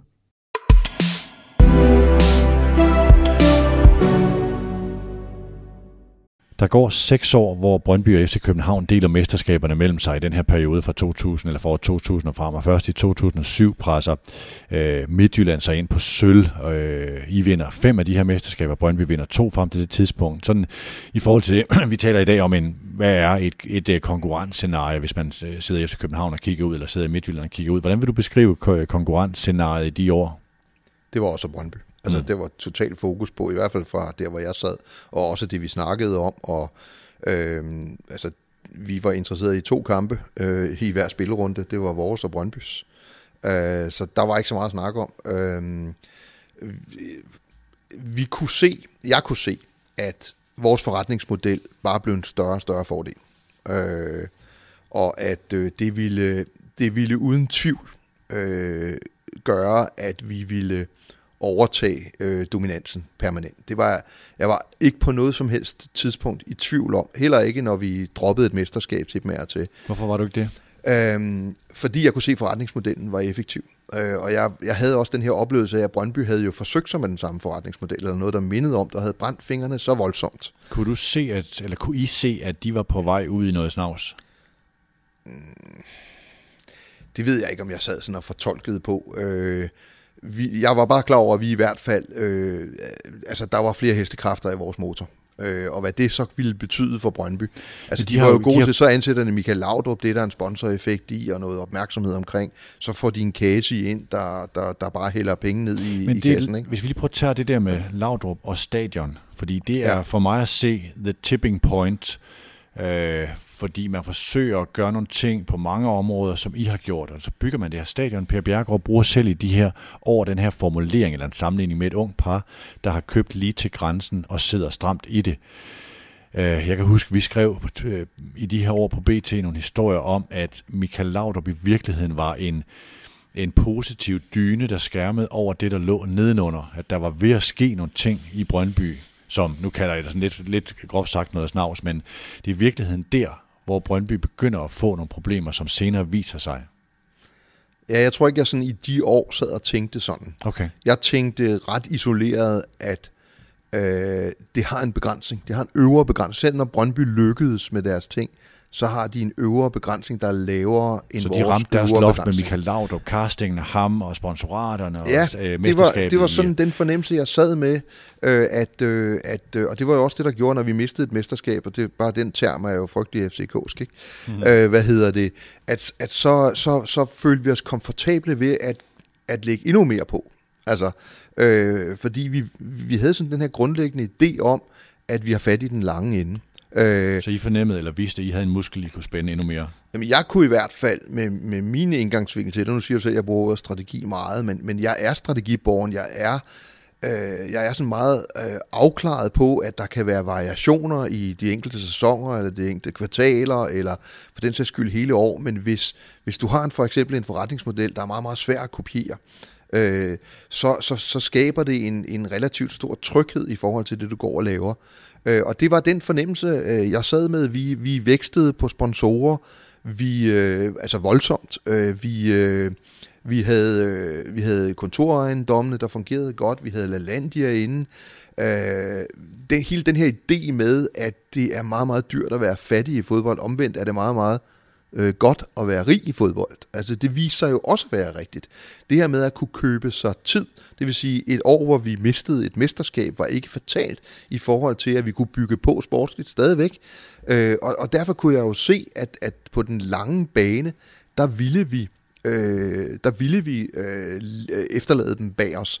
Så var der alle kuriositeterne. Øh, øh per Bjergård er ikke forretningsmand. Altså, øh, men han havde dog skabt en, en fodboldforretning derude, der var interessant, øh, og havde fået bygget et stadion. Øh, han havde også været nede og vende, og de havde fået konverteret noget gæld til, til aktier og sådan nogle ting. Mm. Og der var god hjælp for kommunen, og alle de der sådan, fordomme, men som jo alt den lige bunder i noget virkeligt. Altså, vi følte jo helt klart, at vi var dygtigere end Brøndby, når det kom til forretning. I var ikke bange i forbindelse med, øh, Michael Laudrup bliver, øh, bliver, bliver tilknyttet, og øh, stadionbyggeriet og sponsoraterne, nu kan jeg ikke huske tallene, men, men jeg formoder, at altså, hvad skal man sige, der var en stor effekt i at have Michael Laudrup med succes i den der fase. I var ikke bange for at sige, at her er nogen, der kommer og tager den kage, vi er i gang med at spise? Nej, altså på intet tidspunkt, øh, mens jeg har været i FC København, har jeg været bange for, at øh, forretningsmæssigt øh, ville det ikke holde, eller ville nogen tage noget fra os. Jeg synes, jeg kan det huske, var, du har beskrevet noget med, at det gibbede i forhold til det her netop. Jo, jo, det var, nej, nej, nej, nej, tanken var sådan her. Det var da ærgerligt, vi ikke fik ham. Eller ikke ærgerligt, det var, det var pisseærgerligt, vi ikke fik ja, ham. Ja. Altså, det var en misset opportunity hos os det var sådan, jeg tror, vi oplevede det forretningsmæssigt. Okay, ja. Men det var ikke en det var ikke en kæberasler til, om det vi gør er det rigtige. Vi var jo også rigtig glade for vores træner på det tidspunkt, så det var slet ikke det. Mm. Men vi kunne da godt se, at der lå en rigtig god fortælling i at få Michael Laudrup som, som træner. Øh, Om der var nogen, der sådan samtidig tænkte, om han nu også var øh, lige så dygtig en træner som Hans Bakke, eller øh, det, det, det er jeg da ret sikker på på andre planer i klubben, at man har gjort sådan nogle overvejelser om, uden at gå i panik. Øhm, hvad hedder det? Men, men der er ingen tvivl om Flemming, jeg har kigget sådan lidt på hinanden og sagde, ah, den ville vi godt have haft. Men, men det medførte jo bare, at så må vi jo arbejde endnu mere med det, vi har.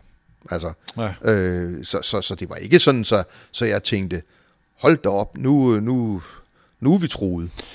Men så knytter man, i stedet for at sige øh, sådan en, du kender den der Charlie Chaplin-film med barberstolene, hvor de pumper hinanden op, ikke? Nu har de taget øh, Michael Lauden, mm. så skal vi mm. toppe det. Det er, jo, det er jo i den fase, I rekrutterer Ståle Solbakken.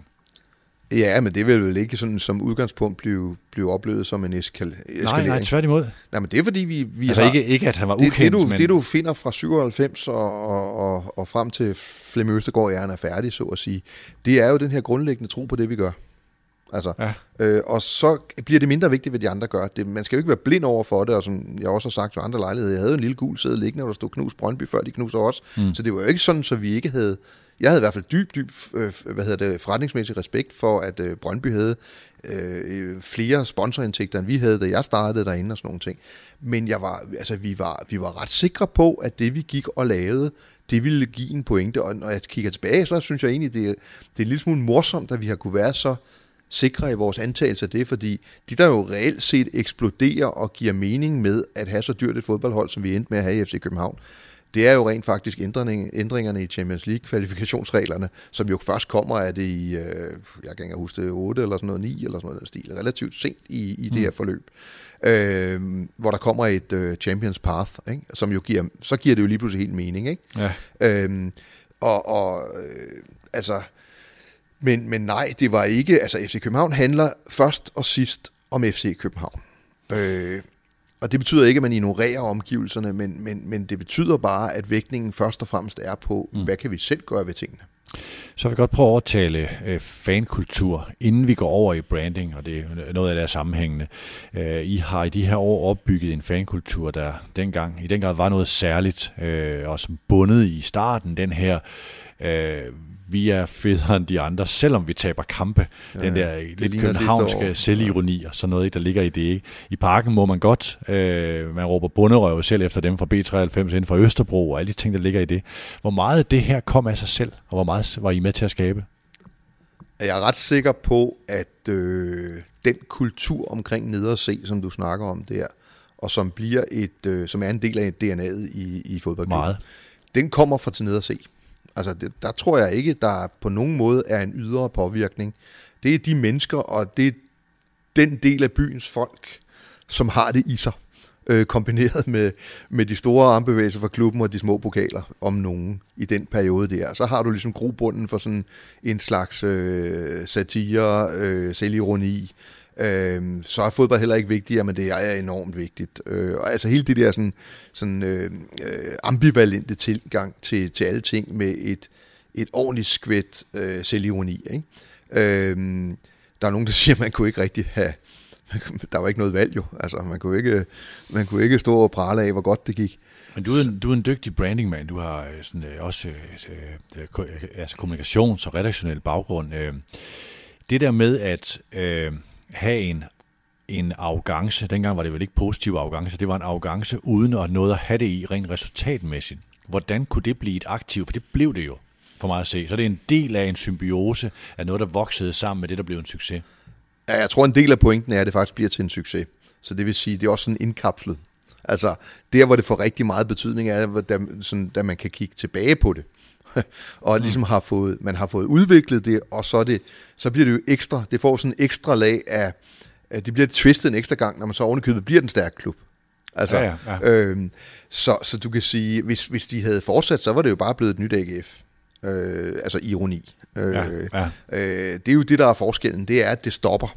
Altså, vi taler om en periode på en 5-6-7 år, hvor, hvor, hvor det her sådan bygger sig op øh, i øvrigt i en ny, en ny fodboldklub. Øh, men, men hvis, hvis resultaterne var udeblevet kontinuerligt, så havde det ikke været så charmerende en del af vores DNA, som, som det blev. Øhm, jeg synes, det var helt unikt, fordi Øh, igen, jeg vil sige, jeg kan forestille mig, at man ser det nok i visse typer af andre storbyklubber, hvor, hvor sådan den kreative klasse kommer, og, og, og hvor man synes, det er sådan lidt sjovt, at, øh, at, at ja, nok er det hjerteblod, men der løber stadig lidt blod til hjernen, så man kan godt ironisere lidt mm. over det og sådan nogle ting. Øh, hvad hedder det? Øh, jeg tror ikke, man kan... Sådan en brandy kan man ikke opfinde. Den skal opstå øh, internt på lægterne, og, og, og, øh, og så kan man spille videre på den. Øh, og den viser jo at passe som fod i hose med den ledelse, man fik. Altså øh, med Niels Christian og med, med, med, med Flemming Østergaard, øh, som jo, øh, som jo øh, tog arrogancen med sig, men øh, og, og havde den i sig. Altså, øh, og det er jo der, som sige, klubbens ledelse og klubbens fans, de mødes i en eller anden forstand. Det er vel det op omkring, at, øh, at man, vi vil altså ikke undskylde, at vi er Københavner og FC København øh, har den plads, som, mm. som vi nu engang har tænkt os. Men det nye er så, at nu leverer vi så også resultaterne, der passer til det. Kan du spore udtrykket positiv arrogance tilbage til den tid? Ja, det tror jeg. Øh, det, det, det tror jeg. Altså selve ordet arrogance øh, er jeg ret sikker på kommer fra hele den oplevelse, altså måske endda helt tilbage fra, fra Harald, der sætter sig på et øh, pressemøde og siger, at at man skal være Danmarks største fodboldklub og sådan noget. Ikke? Mm. Øh, så du kan sige, den er jo medfødt, når man er en storbyklub, øh, og, og B3 og KB var jo alt den lige, selvom KB var en ynkelig forfatling, da, da, da det bliver til FC København. Øh, B3 var danske mestre, ikke? Øh, så, så, så, så det var jo ikke sådan noget, Altså, jeg, jeg vil også tro, at øh, det er i hvert fald min erfaring, at KB var der også forbundet med en vis afgangse, mm. så det er jo ikke sådan noget, der kommer ud af det blå, men det bliver måske, som du siger, der, der kommer måske et positivt foretegn for nogle mennesker. Der er jo også sådan, for andre mennesker, det, at alene det, vi sidder og siger, positiv arrogance, siger, det, kan ikke, det findes ikke. Altså, øh, så, så, øh, så, så, så, så det er jo det er ikke sådan noget, der blev opfundet med Flemming Østergaard eller mig eller Niels Christian Holmstrøm. Nej. Det var noget, der hang i murene, både på rolle? KB og, og i parken. Ikke? Ja, altså hvilken rolle spillede Flemming Østergaard i den branding, som parken gennemgik? Jeg, jeg, jeg mener helt reelt, at man ikke kan overvurdere øh, Flemmings betydning øh, for øh, branding. Også fordi han jo, det var så autentisk, altså ligesom med Niels Christian, så var de jo sådan. Altså de var jo super ambitiøse, de var jo de var jo så, de var så smækfyldt med selvtillid, at det oplevede som arrogant. Øh, og, og de endte med at levere resultaterne. Ikke? Så, mm. så du kan sige, hvis det er de elementer, der ligesom indgik i den her branding, øh, ud fra det, der lå nede i mulden i forvejen, øh, så, så, så mener jeg, at den er helt afgørende. Du kan sige, en ting, man lidt undervurderer i forhold til, til, til Flemming, det er jo, at, at den blev Flemmings evne til hele tiden at holde FC København top of mind, på godt og på ondt, vil nogen sige, men vi var der bare hele tiden. Altså, han var der bare hele tiden. Øh, det, er ikke, det er ikke ret mange fodbolddirektører, som ovenikøbet er kommet ind i klubben på en, skal vi kalde det, sådan lidt moderne måde, øh, der, der tager tyren ved hornene og går over og hilser på fansene. Altså, det var ikke kun klap på skulderen, der kom, kan jeg godt fortælle. Altså, der kom der også nogle bemærkninger af til. Øh, og lige så havde, som Flemming Høstergaard var i Brøndby-sammenhæng, lige så meget stod han jo på Skanderborg Festival og blev fotograferet med tusind, eller hundredvis af Brøndby-fans, fordi han på den måde er god en til en, hmm. når, når, når, scenen er, øh, når scenen handler om det her. Ikke? Så, så øh, jeg har ikke set ret mange eksempler. Jeg arbejdede også lidt for Jan Carlsen i SAS i, i, i 80'erne og start 90'erne der.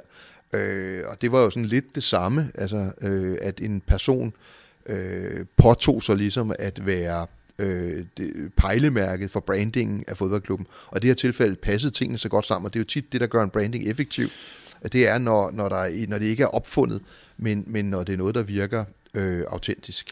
Nu sagde du indledningsvis øh, deroppe ved dit første møde om, øh, øh med Flemming Østergaard, det der med, at du, at du skal holde din bøtte, at der ingen gider at høre på en taber. Øh, den her rolle, det er nok svært at for dig til at fortælle sådan meget om, hvor meget du var inde i Flemming Østergaard i spinrollen, øh, skriftligt eller i forhold til, øh, til, til adfærd og sådan noget, men i hvilket omfang var det et naturtalent? Og her tænker jeg sådan på alt det her med, du var inde på forholdet til fansene, der var det her med, Øh, de kendte ved siden af ham på rækken, den røde løber, øh, der var skjorten derovre, da han smed den, øh, og i den kommercielle forstand. Flemming er meget amerikansk inspireret øh, på mange måder, øh, og har kommet en hel del i USA, øh, og især i, i Miami, og har lavet forretninger og sådan noget derovre. Jeg, jeg, jeg er ikke et øjeblik i tvivl om, at han har, han har øh, adopteret den der sådan, øh, amerikanske tankegang om, at øh, don't tell it, show it, altså, mm. øh, and then tell it. Øh, altså, øh, øh, og så er han jo grundlæggende bare indstillet sådan, at han ikke kan se nogen som helst grund til, hvorfor folk ikke skal, øh, øh, hvad hedder det, være på øh, i høj grad. Og det er jo, nogle mennesker er sådan, og nogle andre, og andre mennesker er ikke sådan. Men han er sådan. så, så du kan sige, øh, jeg, jeg, jeg tror ikke, Flemming havde sat sig ned og lavet en plan over, at sådan her skal, skal det være. Øh, Flemming er sådan. Flemming var sådan. Flemming øh, havde en meget, meget stærk, øh, næsten instinktiv intuition om, at det kan betale sig den her branche. Altså, at den, vi opfandt jo det her sådan udsagn om, at den, der larmer mest, sælger flest billetter. Ikke? Mm. Øhm, og, og det er jo rigtigt. Det er, det, altså, grundlæggende er det, er, det, er det rigtig godt set. Men lad mig så spørge på en anden måde som journalist i de der år. Altså, Flemming tog altid telefonen, og øh, han var altid tilgængelig, og man kunne altid komme ud med et, øh, med et tv-hold. også til op. Ja, nogle gange. Men i hvilket omfang var det fordi, hvad skal man sige, at han kunne lide at være på, og i hvilket omfang var det fordi, at det kunne betale sig at være på? Han kunne altid lide at være på. Altså, øh, for du, så meget kan du ikke det. Altså, og jeg, jeg bønfaldt næsten Flemming på et tidspunkt om at sige det som det er. Altså, ikke? Altså, lad være med den der med, det er jo ikke dig, der har ringet til journalisterne. Sådan noget. Det ved alle folk jo godt. Du er blevet inviteret til det her tv-program. Men hvad er der galt ved, at du siger, at du godt kan lide at være med? Altså, ikke? Mm. Øhm, og hvad, hvad hedder det? Du kan simpelthen ikke, altså prøv at tænke på, hvad han brugte af energi og timer øh, på at være til rådighed øh, for offentligheden. Øh, det kan du ikke, hvis ikke du kan lide det. Altså, så, så ville det have drænet ham så fuldstændigt. Øhm, det, der hører med til historien, var jo, at, at øh, jeg kunne jo også ringe til ham på altid af døgnet. Hvis jeg havde en forretningsmæssig udfordring, eller skulle bruge et godt råd, eller et eller andet andet, så tog han jo også telefonen for os. Altså, så det var jo ikke, han var jo ikke kun sådan en, en, en, øh, en figur, der optrådte i offentligheden. Han udførte jo også sit job i 24 timer i træk, øh, døgnet. Ikke? Ja. Så lad os gå øh, til noget helt andet. Jeg beklager igen, at der er meget historieskrivning i det her, og meget af det, som FC København hviler på i dag, er skabt i den her tid, så jeg er sikker på, at eller jeg er sikker på, at både Anders Hørshold, den nuværende ledelse, vil mene, at nogen her var ved at køre klubben i seng, og Flemming Østergaard og Jørgen Glistrup er dømt for kursmanipulation. Jeg må også hellere understrege, at jeg hverken er traditionel ekspert i strafferet, i øh, retspleje eller kursmanipulation. Så denne gennemgang er ikke sådan en special, hvor vi skal have alle paragrafer og kapitler i FC Københavns historie med, eller en special om straffesag. Det er et overordnet forsøg på at forstå FC København, som det eksisterer i dag. Men de ord vil jeg så godt springe op til nutiden uden at du kender øh, den øh, FC Københavns forretning af 2018 i detaljer. Øh, hvor meget af den, øh, nu bruger jeg igen ordet kalibrering, der blev skabt dengang, hviler virksomheden på i dag? Rigtig meget. Altså det kan jo ses objektivt, hvis du læser øh, årsrapporterne igennem fra 2000 og 2003-4-5 stykker og så op til nu, så er det jo ekstremt lidt, der har, der har ændret sig. Det er de samme forretningsområder nu minus fitness.dk, men, men i princippet er der jo ikke foretaget øh, noget fundamentalt øh, forretningsmæssigt anderledes i FC København, skråstreg Parken Sport Entertainment, efter 2010. Øh, Nej. Altså, man kan sige, at der var en periode fra, øh, for, altså i overgangsfasen der i, i slutnullerne, start 10'erne, øh, var der øh, helt åbenlyst, øh, eller helt op, øh, hvad hedder sådan noget, offentligt, en diskussion om fodboldholdets placering ja. i, øh, i, vi skal i koncernen. i hvert fald i en periode bruge færre penge på fodboldholdet, ja. og vi skal, øh, vi skal slette gælden, og vi skal alle de her ting, men hvor fodbolden, det var sådan, lad os nu se, hvad det er for noget. Ja, set sådan i, i bagklogskabens klare lys og uden alt for mange følelser, fordi det er klart, jeg havde rigtig mange følelser, jeg glemte det, og et job, og en drøm, og et øh, ansvar øh, for FC København, synes jeg øh, også, jeg måtte påtage mig øh, i en periode, hvor, hvor, øh, hvor dem, der bestemte, ikke nødvendigvis så de samme muligheder, som, som for eksempel jeg gjorde mm. i, i et fodboldhold. Øh, hvis nu jeg sådan prøver at trække mig lidt væk fra, øh, fra de overvejelser der, som havde en vis følelsesmæssig karakter, så man sige, der var jo objektivt set en to skoler. Altså dem, der siger, at fodbold skal behandles som al anden forretning. Og det er det, jeg mener med, nu, det kan jeg se nu, når jeg kigger tilbage, at det var vel egentlig bare det, øh, Skærbæk og, og Karl Peter Korsgaard Sørensen sagde, at øh, jamen, jeg kan godt se, at vi har købt nogle aktier, hvor der også er en fodboldklub med. Øh, jeg vil bare gerne have, at vi kigger på fodboldklubben, som var det en vinduesfabrik eller en bremsefabrik. Altså, og det er jo et legitimt synspunkt. Mm. Ikke? Nu havde jeg så bare på daværende tidspunkt tilbragt små 8-9 år, 10 år med at prøve at analysere, hvad der virker i fodboldbranchen. Og hvis der var én ting, jeg i hvert fald var 100% sikker på, så var det, at hvis man ser på en fodboldklub, som man ser på en bremsefabrik eller en, en vinduesfabrik, øh, så vil det gå galt. Altså, der er nogle helt andre risikoprofiler. Der er nogle muligheder, der ikke findes øh, i, i den her branche, hvor det handler om at vinde eller tabe. Altså, ja, variablerne er noget større. Ja, og variablerne er ekstremt meget større. Altså, Vurderingen af risiko. Præcis. Det, at du kan fordoble din indtægt ved at komme i Champions League, og de, ryger, og, og de ekstra penge, du kommer ind, de ryger alle sammen på bundlinjen. Altså, det mm. kan du ikke sammenligne med noget som helst andet risikoprofil. Der er måske, jeg bliver ved med at sige, der tilnærmelsesvis, så er det vel inden for... Øh, øh, hvad hedder det, øh, farmaceutika, altså øh, at, at hvis du, det har vi jo lige set med Lundbæk, altså mm. øh, hvis du rammer øh, en ordentlig pipeline og sådan nogle ting der, ikke? Øh, det er noget, noget det samme, og, og det ved du faktisk ikke, når du starter et studie og sådan nogle ting. Så, så du kan sige, at, at jeg sad der med en fornemmelse af, at der kom nogle mennesker ind her, øh, med en fuldstændig legitim interesse, de ejede trods alt en del af virksomheden, og med øh, stor succes øh, i det, de havde bygget deres formue op omkring, Øh, Øh, og det var ved at være benhårde øh, forretningsmænd, øh, set ud fra en værdikæde, der var en produktionsvirksomheds. Og jeg sad selv med en oplevelse af, jamen der er noget andet, der skaber værdi i en fodboldklub, end at øh, pine død øh, være sikker på, at øh, man går i nul, når man taber. Er FC København lige så stærk og dominerende i dag i forhold til konkurrencescenarier, som man var øh, i den periode? Ja, altså der er jo dukket nye konkurrenter op, kan man sige. Øh, hele FC Midtjyllands øh, øh, nye strategi med en solid ejer, og nu også, øh, nu også med et plus på bundlinjen. Øh, især godt hjulpet af, at, øh, at transfermarkedet er stukket fuldstændig af. Øh, så, så det vil jeg nok øh, tillade mig at stille en lille smule spørgsmålstegn ved. Brøndby, der måske, måske ikke mm. øh, er på vej tilbage og udfordrer øh, for alvor. Men måske mest markant på den internationale bane, hvor, øh, hvor jeg vil sige, at øh, når man sådan kigger på de, på de nøgne tal, øh, så ligger man vel til nærmelsesvis, man nærmer sig vel det niveau, man havde øh, øh, i slutnullerne øh, på, hvad man investerer i fodboldholdet. Hvis, øhm, ja, hvis vi men, prøver, ja. men resten af verden har jo ikke stået stille.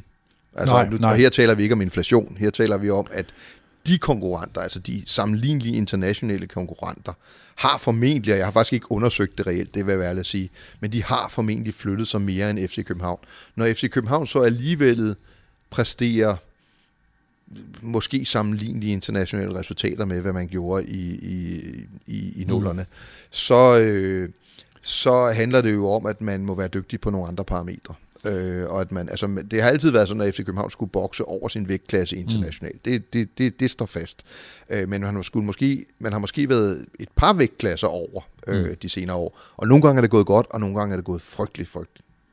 Ja, honningkrogen internationalt er blevet så stor, så der er flere øh, der rækker ud efter den. Lad os lige prøve at gemme den her blok med fodboldens betydning i, i øh, koncernen FC København.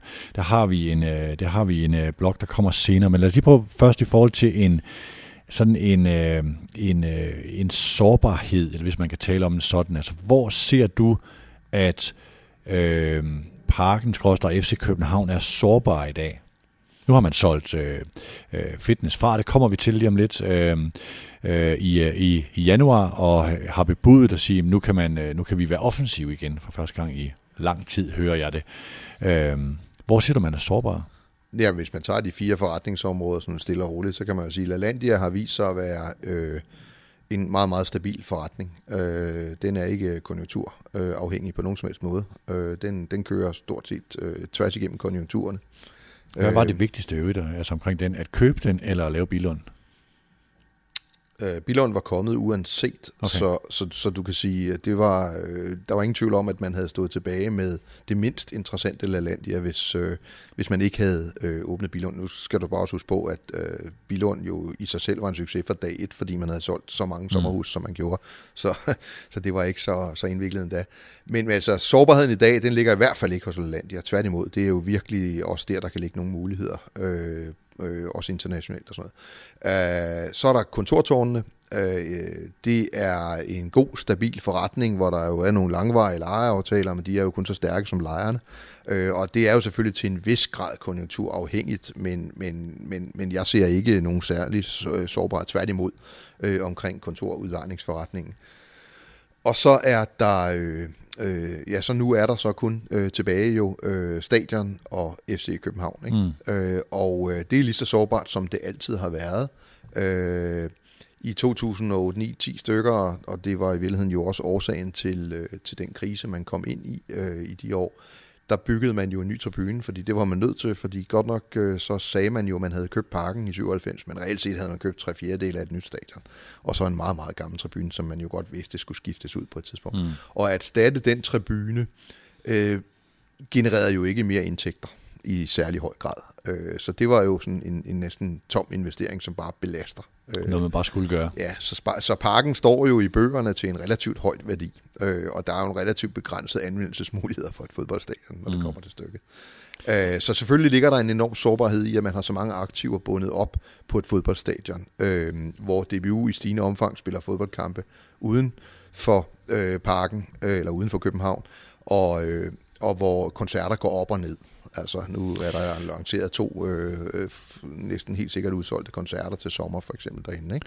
Ja, jeg har tidligere stillet spørgsmål, og det er jo også sådan lidt, det kræver en masse varedeklaration, fordi her er du med Royal Arena er I en konkurrent for parken? Nej, altså, det er vi ikke. Altså, det når man kan spille for 16.000 mennesker her, og kunstnere gerne vil spille i god øh, altså akustisk ramme. Jeg forstår, jeg forstår godt spørgsmålet. Jeg har vel fået det cirka 970.000 mm. gange siden, øh, at, at det blev offentliggjort, at jeg skulle være direktør herude i stort set alle tilfælde, så bestemmer de store bands, og, og vi taler store bands, når vi taler konkurrence med parken, øh, så bestemmer de sig før en tur, om de går på et stadionturné, mm. eller om de går på arena-turné.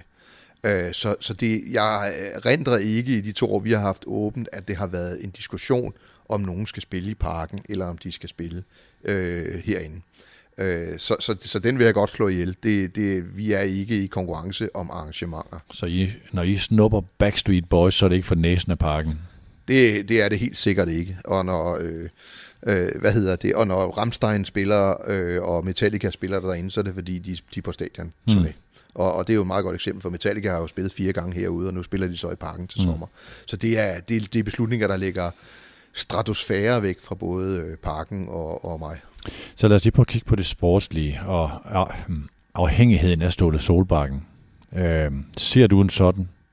Jeg og hvor stor er den? Jamen, jeg, altså, det er jo det der med, at der er aldrig nogen af os, der ser hele elefanten. Ikke? Altså, vi ser, jo, vi ser jo elefanten derfra, hvor vi står. Øhm, og på samme måde er det jo også med, hvordan jeg kigger på FC København og på Ståles indflydelse. Men derfra, hvor jeg står, øh, og med, med de informationer, jeg har, så, øh, så vil jeg sige det samme, som jeg, man kunne sige om Flemming Østergaards betydning for, øh, for FC København i, i, i de øh, formative år. At, at Ståle Solbakkens betydning for FC København, PT, kan ikke overvurderes. Hvad så med den her model med, at han både er træner og manager? Er det en, øh, det er selvfølgelig en styrkelse her og nu, men er det også, øger det også risikodimensionen? Jamen, altså, det gør det jo rent matematisk nærmest. Ikke? Altså, hvis, hvis vi hele tiden taler om, at risikoen er, at Ståle en dag ikke er der mere, øhm, og, og det er måske mindre sandsynligt, end det har været. Ah, der kommer jo nok en dag, hvor han ikke er der mere, men, men, men sådan, hvornår det er, og øh, lige her nu synes jeg ikke, der er noget, der tyder på, at den dag er nær. Øhm, men hvis, vi, hvis det er ligesom det, vi snakker om, at øh, det, det bliver den store opgave, og det er jo bevist historisk, at sidst havde man svært ved at løse den opgave, der Ståle forsvandt øh, så er det klart, at så er det jo, så er det jo et, et dobbelt så stort hul, man skal have fyldt op. Øh, og i den grad, man ikke får fyldt det helt op, så er det lige med, at øh, man ikke præsterer på samme niveau. Øh, jeg, jeg er ikke tilhænger af den model. Øh, det vil jeg godt sige helt principielt. Jeg gætter på, at du ikke har lavet den. Nej, det vil jeg ikke. Det, det er helt definitivt. Øh, og øh, hvad hedder det... Øh, Øh, når jeg så alligevel ikke synes, det har den store betydning øh, for FC København, at de har valgt en model, jeg ikke ville have valgt, så er det fordi, at det lige præcis er Ståle, der udfylder den. Altså, øh, den position, han har i klubben, og måske mindst lige så meget hans evne til at øh, forklare en, en ejerkreds, som ikke er sindssygt interesseret i materien fodbold. Øh, han har deres ører, han har deres tillid, øh, Og, og på den måde tror jeg faktisk, at det lige nu er en styrke, at der ikke er forskellige sportslige led i klubben, øh, men at øh, man fra, lad os sige det rent ud, Erik Skærbæks side oplever, at det er ham, der har hånden på kogebladen, jeg snakker med. Altså, øh, men det er vel så også, fordi han har tilliden nu? Ja, ja, han har jo, øh, altså den tror jeg, han øh, i bund og grund opnået. I, det er jo ikke nødvendigvis udtryk for en sund konstruktion. Nej, nej, det, det siger jeg heller ikke, det er. Men jeg siger, i den, i den pågældende situation, som FC København er i i øjeblikket, hvor man har et ejerskab, der ikke er så tæt på fodboldklubben. Mm. Øh, der er det en, en, en ret stor fordel, at, øh, at man har øh, ikke flere led, fordi så kunne en sportsdirektør forklare, at træneren ikke var dygtig nok, og omvendt mm. kunne træneren sige, at sportsdirektøren ikke var dygtig nok, og så kunne man forklare, at den administrerende direktør ikke var dygtig nok. Ja. Og, og, og, og her er det sådan lidt nemmere, når, når, når Ståle en gang imellem kan, kan forklare sig direkte over for både bestyrelsesformanden og formentlig også dermed ejeren, øh, eller i hvert fald den toneangivende ejer, og at der er tillid øh, den vej rundt. Øh, og det bliver jo en af de ting, der bliver svært for en eventuelt ny sportsdirektør slash træner eller to. Øh, det bliver jo, at, at, at Ståle har jo i helt monetære termer optjent den respekt op igennem mm. systemet. Han har simpelthen... Fordi han er investeringen værd. Han har simpelthen leveret et afkast på fodboldklubben, som øh, er så højt, som det er, når man rammer rigtigt. Altså, og det er jo det, der er det grundlæggende pointe omkring en fodboldklub, det er, at der er høj risiko, og der er høj gevinst. Og det er det felt, Ståle mm. Solbakken alt andet lige set over en længere periode har befundet, eller har, har, har, har været eksponent for, at FC København befinder sig i, i, i, i det op- og vindue deroppe. Øh, og, og det er klart, at øh, i det øjeblik, hvor det ikke er, vi tror på dig, Ståle, for du har leveret tidligere, så er det en anden form for tillid, der skal, der skal opbygges. Øh, og, og på den plan øh, bliver det spændende at se, øh, hvad der sker, hvis Ståle en dag ikke er der. Lige præcis det her med fodbolden vil jeg gerne længere ned i nu. Jeg skal lige sige til lytterne, at det her med ledelsen, hvem refererer Ståle til, og hvordan gør man de her ting i forhold til en, den struktur, du kendte, den struktur, der var i Anders Hørshold, hvor en, øh, en, øh, en, en sportschef, og så Anders Hørshold der, og så en bestyrelse versus det der i dag. Det kommer vi til. Men lad os lige prøve, nu har der været en række ændringer i den internationale fodboldstruktur, og gevinsterne ved at opnå sportslig succes, som i puljespil i især Champions League, men også Europa League er kolossale, og der er mange, der rækker ud efter den. Hvor meget tror du, det har ændret på betydningen og især prioriteringen af fodboldforretningen i parken? Øh, og hvor meget er betinget af, at det faktisk er lykkedes, så man har kunne se, at det er en, altså, øh, investeringen kommer hjem? Helt fundamentalt. Øh, jeg har ikke øh, nogen grund til at tro, at, øh, at Skærbæk og, og Korsgaard Sørensen har ændret prioriteter fra det, de fortalte øh, dengang. Nemlig, at forretningen øh, fodbold skal øh, altid give et overskud.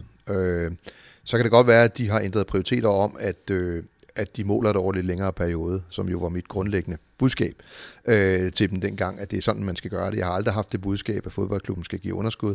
Jeg har sådan set haft det grundlæggende budskab, at fodbolden kan give dunderne overskud, hvis man øh, kigger på det over lidt længere varende perioder, hvor man får mekanismerne til at arbejde for sig, i stedet for imod sig.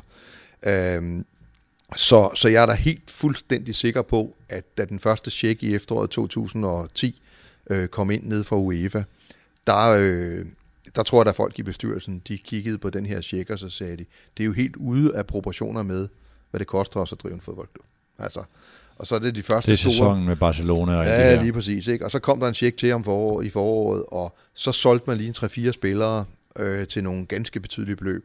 Og det er da klart, den slags ændrer der på en, en, skepti, en, skept, en, hvad hedder det, en skepsis, man har haft som investor mm. i forhold til, at fodbold er risiko. Nu så man også gevinsten. Mm. Altså, og det ville det jo gøre for alle os, altså, der, der, der havde den indgangsvinkel. Så vil man selvfølgelig sige, at det, det, det er ikke bare snak, når de skriver i et prospekt, at øh, tingene ser meget bedre ud, når man kommer i Champions League, end hvis man ikke gør. Øh, og så kan du sige, så er der så og det stod faktisk allerede i det her prospekt, som jeg vel var hovedforfatter på i, i marts 2010, da man lavede den øh, store emission. Øh, der stod rent faktisk, at øh, det skal lige bemærkes, at øh, den økonomiske udvikling i øh, fodboldbranchen, og husk på, det er 2010, altså vi er på, vi er på toppen af finanskrisen. Altså, mm. øh, alle andre brancher er gået tilbage, men fodboldbranchen øh, er vækstet med 30 procent, eller i hvert fald de præmiepenge, der lå i de internationale turneringer, er, er vækstet med 30 procent om, år, øh, om året igennem den her periode. Øh, så, så du kan sige, øh, det er den ene ting, der er sket, og som har gjort fodbold øh, ikke mindre risikofyldt, for du skal stadig vinde. Altså, men så meget mere lukrativt, når du vinder. Dog med den lille tilføjelse, at man jo også har puttet flere penge i Europa League, og dermed også taget en lille smule af risikoen ud, øh, i forhold til lige præcis en klub af FC Københavns øh, karakter. Det andet, der er sket, og det er jo det, der er sket for nylig, og som skal gøre det endnu mere attraktivt i det økonomiske perspektiv, øh, for Skærbæk og Korsgaard at synes godt om fodboldklubben, hvis jeg nu skal sådan forflade mm. det en lille smule. Øh, det er jo det, som, som, som FC Midtjylland surfer på i øjeblikket, fordi min grundlæggende tese har jo hele tiden været, at fordi vi skal have så godt et fodboldhold, at vi kan tjene pengene ude i Europa, så skal vi købe nogle rigtig dyre fodboldspillere for at være i stand til at være sikre på at slå vores nationale konkurrenter og kvalificere os til Europa og tjene pengene derude. Den risiko, der ligger i at købe dyre fodboldspillere, øh, er jo blevet væsentligt anderledes efter, at transferindtægterne er blevet så høje, som de mm. er blevet. Så lige pludselig står FC København jo også og kigger ind i en fremtid, hvor det, der før ville være omkostningen, altså afskrivninger på transferrettigheder, nu er en positivt bidragende del af forretningen FC København. Ligesom det er i FC Midtjylland. Ja. Øhm, og det, er, det, der så hænger så godt sammen, er jo, at vi ved jo, at jo flere fodboldkampe du vinder, jo mere værd bliver dine fodboldspillere. Så du kan jo komme ind mm. i en spiral på stesolid, havde nær sagt, øh, når de der sådan, ting passer sammen. Der er meget positionering i det her, også en sådan strategisk positionering. Hvor vil vi gerne ligge os? Øh, jeg ved, at man i parken lige nu kigger på øh, selvfølgelig på den nye øh, europæiske struktur og de her øh, niveauer fra Champions League, Europa League over til den, det nye, der kommer ind, og hvor skal vi ligge os for at kunne være inde i, eller hvor er the sweet spot, øh, undskyld udtrykket, men hvor, hvor rammer man det? Og det handler blandt andet om, hvor meget rækker man ud efter. Skal vi række ud efter x antal øh, Champions League puljespil på x antal år, som det har været indtil for nylig, eller x antal puljespil? Øh, og der jeg vil hen med det her lange spørgsmål, det er lidt om, hvis du kan forklare lytterne, hvorfor det er vanskeligt at række yderligere ud efter øh, et højere niveau. Øh, jeg, vi har tidligere talt om det her med Ståle Solbakken, og hvad kan man egentlig, øh, har man et, et, et punkt, der hedder 2 millioner euro eller 3 millioner euro, og de spillere, der ligger derover, jamen, de vil slet ikke til Danmark. Så det, så, så det er svært at række højere op. Kan du prøve lige at forklare, hvorfor der er, man kan næsten kalde det et sweet spot?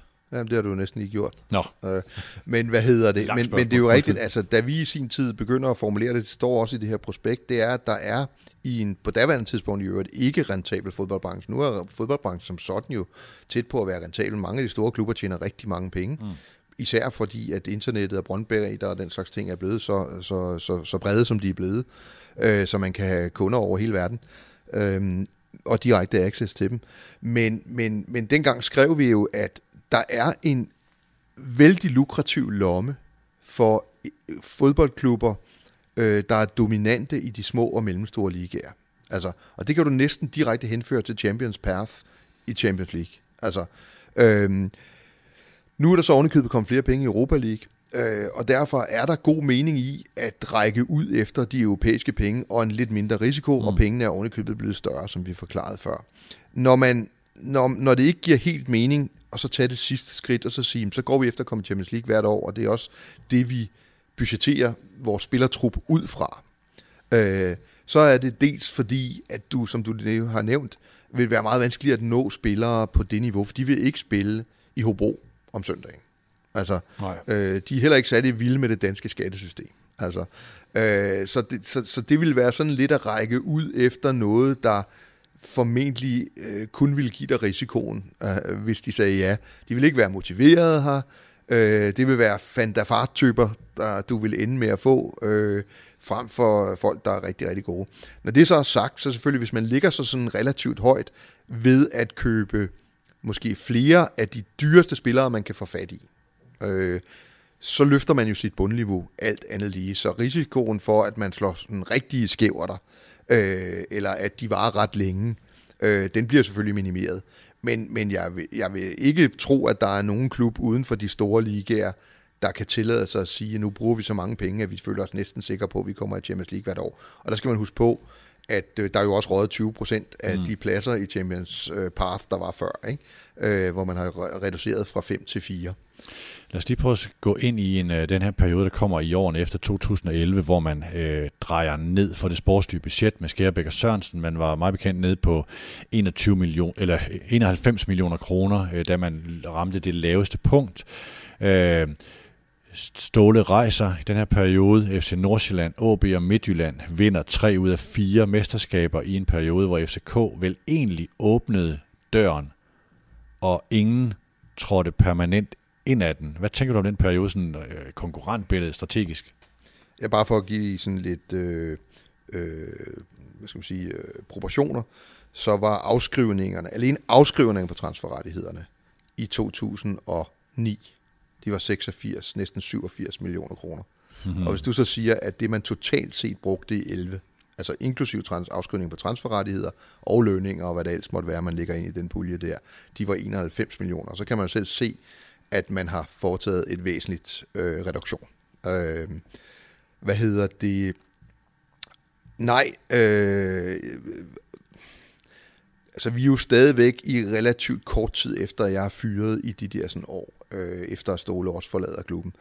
Og, og, og derfor sad jeg selvfølgelig også og var følelsesmæssigt engageret derhjemme omkring, at jeg synes, det var ærgerligt, at man øh, ikke fik øh, steppet op i forbindelse med, at Ståle forsvandt. Øh, og at man samtidig valgte, og det er min fortolkning, det her. Og man havde rigtig mange europæiske point på kontoen. Ja, altså det, der var rigtig, rigtig ærgerligt, synes jeg dengang, set i en strategisk, øh, fodboldstrategisk vurdering, det er, at man havde optjent så mange øh, koefficienspoint, også på nationale veje, på den nationale øh, skala, at Danmark jo nærmede sig den her sådan, position, hvor vi ikke alene havde to øh, kvalifikationsmuligheder.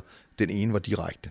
Altså, det var den, som det, FC Nordsjælland ja, profiterede af. Du gik, jo, du gik jo fra at skulle øh, kvalificere dig via et, en kopkamp med de risici, der er i det, og alle, alle Champions League-kvalifikationerne har været tætte. Det vil jeg godt lige mm. sige. Også der, hvor man kvalificerer sig, hvor man først lige med nød og næppe klarer bare det Borisov, og det var virkelig med nød og næppe, og det var også med nød og næppe slår Rosenborg. Ikke? Så bare for at sådan snakke om, hvor stor risiko man arbejdede i der, så går man til, at man skal slå danske konkurrenter over 33 spillerunder og så er man kvalificeret til Champions League.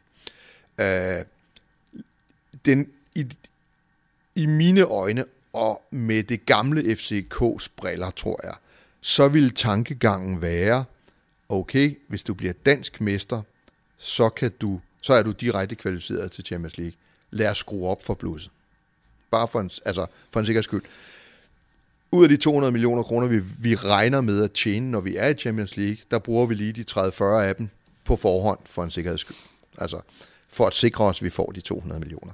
Og der kan man i hvert fald objektivt set, om det er den årsag, det ved jeg ikke, men man kan objektivt set, at den, den ledelse, der er der efter Flemming Østergaard, øh, vælger at gøre det modsatte, tænker, hvis man har et lønniveau nu, der har afspejlet, at man skal igennem europæiske kvalifikationer for at komme i Champions League, og dermed har lagt sig på et vist niveau, så skal vi jo fremadrettet kun blive dansk, i gåsøjne kun blive danske mestre, og der bruger vi jo mange flere penge end de andre klubber. Så det 30-40 millioner ekstra, jeg talte om at bruge ekstra ekstra, altså der har man nok set på det på den anden måde og tænkt, så lad os spare en 30-40 millioner kroner, sådan så det ikke koster os så meget at komme i Champions League. En egentlig køb, købmandsmæssig snusfornuftig betragtning, øh, fordi selvfølgelig burde FC København Klub blive danske mester, når de bruger 30-40 millioner mere end de andre, og ikke 80. Altså, øhm, men det, i fodboldmæssig forstand betyder det bare også, at når du bremser op, jeg plejer at sammenligne det lidt med en cykelrytter, der er i udbrud. Når han begynder at blive indhentet, så går det jo sindssygt hurtigt. Mm. Og så ryger han ned igennem feltet. Det er risikoen. Ikke? Øh, og, og det er det, der er så sindssygt farligt, at når man er oppe i momentum som fodboldklub, og så tager foden af gassen, man behøver ikke engang at bremse, bare det, at man tager foden af bremsen, så går det meget hurtigt baglæns. Mm. Ikke? Og, og der synes jeg, og det, jeg ved godt, det, det har ikke, jeg tror ikke, det har været sådan en strategi, nu skruer vi ned. Der har også lidt at gøre med, at sponsorindtægterne faldt, for vi var midt i en finanskrise. Jeg, jeg skal lige sige her, det, det er her, hvor jeg mangler mine 5-10 år på Finans.dk i forhold til at øh, stille kritiske spørgsmål omkring dimensionen gæld i alt det her. Jeg ved, altså, Nej, det, det, det synes det var, jeg er fair nok. Øhm, om det, altså, ja. det, jeg gerne vil opnå her, det, det er en forståelse af, at der var ikke nogen, der der rakte ud efter den position. Man var også heldig, der ikke var nogen, der var i nærheden af at stå på en affyringsrampe til at indtage en position, da FC København faktisk åbnede en dør. Øh, nej, det var der ikke, og det er jo, altså, det er jo meget logisk, øh, fordi FC København befinder sig på det niveau dengang og nu, som følge af, at man har, havde udviklet en forretningsmodel, der gjorde, at man var på det niveau. Og det var mm. der jo ingen af de andre klubber, der havde. Så du kan sige, den der affyringsrampe består jo af at have opbygget din fodboldforretning på en bestemt, eller det hele din forretning på en bestemt måde. Og det var der jo ikke nogen af de andre, der havde gjort, blandt andet fordi det er svært at kopiere FC Københavns forretningsmodel. Så det kan da godt være, at der var nogen, der stod, og det var der jo, der var jo FC Nordsjælland, der stod klar sportsligt mm. på rampen. Øhm, og de brugte også nogle af de penge, de tjente på at styrke sig yderligere sådan, i fodboldforretningsmæssig forstand. Men det er da rigtigt, der stod ikke nogen, som var relativt tæt på FC København og kunne bruge det til et afsæt til at blive en reel udfordrer til FC Københavns øh, position som dynasti. Mm. Altså, øh, det er vel først nu, øh, vi begynder at se nogen, der tør snakke om at gøre det. Hvis man havde haft, øh, hvad skal man sige, risikovillighed, kapital nok og øh, gældsfrihed nok i den periode, og vi, vi legede et tænke, altså tankeeksperiment, hvor kunne man så have været rent positioneringsmæssigt i europæisk forstand? Ja, det bliver jo virkelig øh, spekulationsmæssigt. Øh, tættere på det loft, man ikke kan komme over, ja, end man er ja. i dag. Altså, øh, jeg mener, at øh, i hvert fald en Champions League-kvalifikation mere. Mm. Øh, det, det er jo logisk nok, den Men FC ikke, Nordsjælland 2. Jeg mener, jeg kan huske, at Flemming Østergaard i de der nuller siger, altså har nogle formuleringer omkring det her, en, en top 25 i Europa, og komme op i et øh, leje, som man nu senere har kunne se netop omkring den her snak om sweet spot, det kan man faktisk ikke nå fra et skandinavisk afsæt. Øh, sådan som strukturen Altså, vi var jo meget, meget tæt på. Var det 33 eller sådan noget? Ikke? Men nu skal ja. vi lige huske på, når man siger top 25 eller top, top 40, fordi det var hele tiden mit fokuspunkt, at, at vi skulle ligge øh, i top 40 på UEFA's rangliste. UEFA's rangliste er ikke udtryk for top 40 i Europa, fordi der er rigtig mange klubber i de øh, store ligaer, som er bedre end klubber i top 40. Ja, de spiller bare ikke europæisk og får ikke, derfor ikke øh, så mange Nej, altså det, det jeg mener med top 25, eller det, det, det er et punkt, hvor man er, hvor man egentlig har den position, som Rosenborg havde dengang overført til en nutidig kontekst, mm. og sige, at man er, man, er, man er derhen, og hvordan bygger vi på for det her afsæt? Jamen, der tror jeg, man blandt andet også skal tænke over, at Europa er åbnet meget mm, op Netop. siden Rosenborg. Der er kommet mange flere lande, og der er kommet, der er kommet mange flere penge i mange af de lande, som vi før betragtede som, som værende ikke-kapitalistiske. Så, så, så alene det felt er blevet så meget større, så det ikke øh, rigtig giver mening. Nej. Øh, jeg ved ikke, øh, en eller to Champions League-kvalifikationer mere, tror jeg havde været muligt, hvis man ikke havde taget mm. foden af, af, af gassen der er nogen, der kan argumentere for, at man så også kunne have været rykket tættere på noget, der var gået rigtig, rigtig galt. Mm. Øh, det, det er meget svært, synes jeg, at gøre op, men jeg synes bestemt, man må sige, at FC København spændte ben for sig selv i den der sådan, sæson, hvor Nordsjælland de vandt mesterskabet.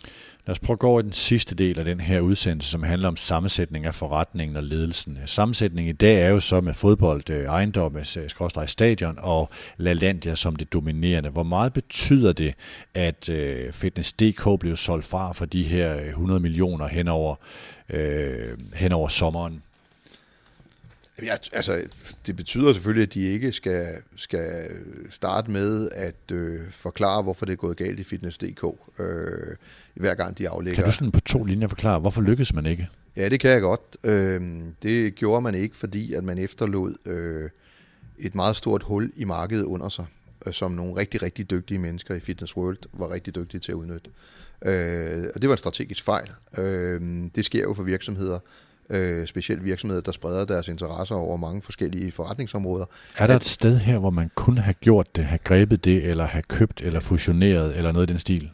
Øh, ja, det, det, det skulle man have gjort fra start af. Altså man skulle have, altså da, da Parken køber Fitness.dk, der findes Fitness World stort set ikke om overhovedet. Så, så allerede der, øh, og jeg vil også våge at påstå, at vi var ikke ubekendte med, at, øh, at der var simpelthen et hul øh, i, i markedet under os. Og når der er et hul, i, når der, er et hul der kan se rentabelt ud i et marked, så bliver det fyldt ud. Øh, og, og det må man sige med, øh, igen i bagklogskabens klare lys, at, øh, at den skulle man nok have ageret på meget, meget tidligt. Jeg vil tro, der er to punkter. Det ene er, før fitness, øh, det er Fitness World øh, bliver lanceret og får fart, og det næste er, at man kan se de får fart, skulle man nok have snakket med dem om det. Snakker man ikke med dem?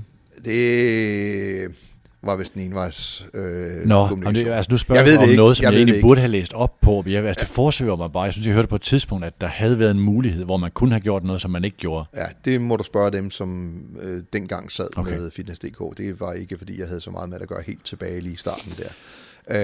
Øh, men men når, nu spørger du så, hvad det betyder, at Mm. de ikke er der.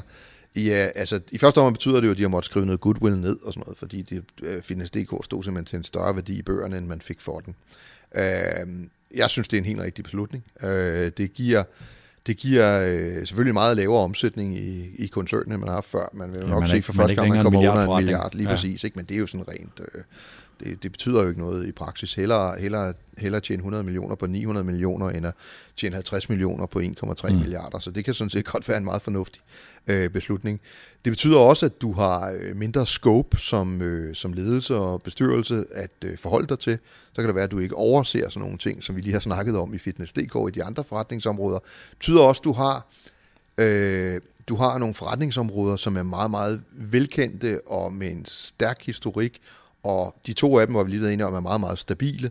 Og så har du så det her sådan FC Københavns stadion, som forretningsområdet hedder, hvor det jo i virkeligheden er der, at de store beslutninger skal tages, store strategiske beslutninger tages, der hvor forskellen på bundlinjen er markant.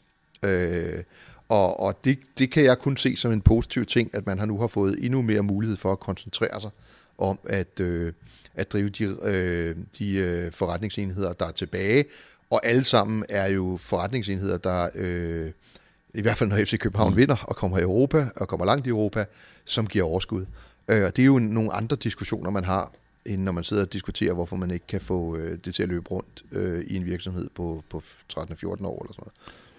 Bo Rygaard, han, be, han bebud øh, efter det her salg af Fitness.dk, jeg tror, jeg nævnte det før, øh, ny vækst eller muligheder for øh, at kunne være offensiv igen. Hvad kunne det være? Ja, det kunne være en international, international ekspansion af LaLandia.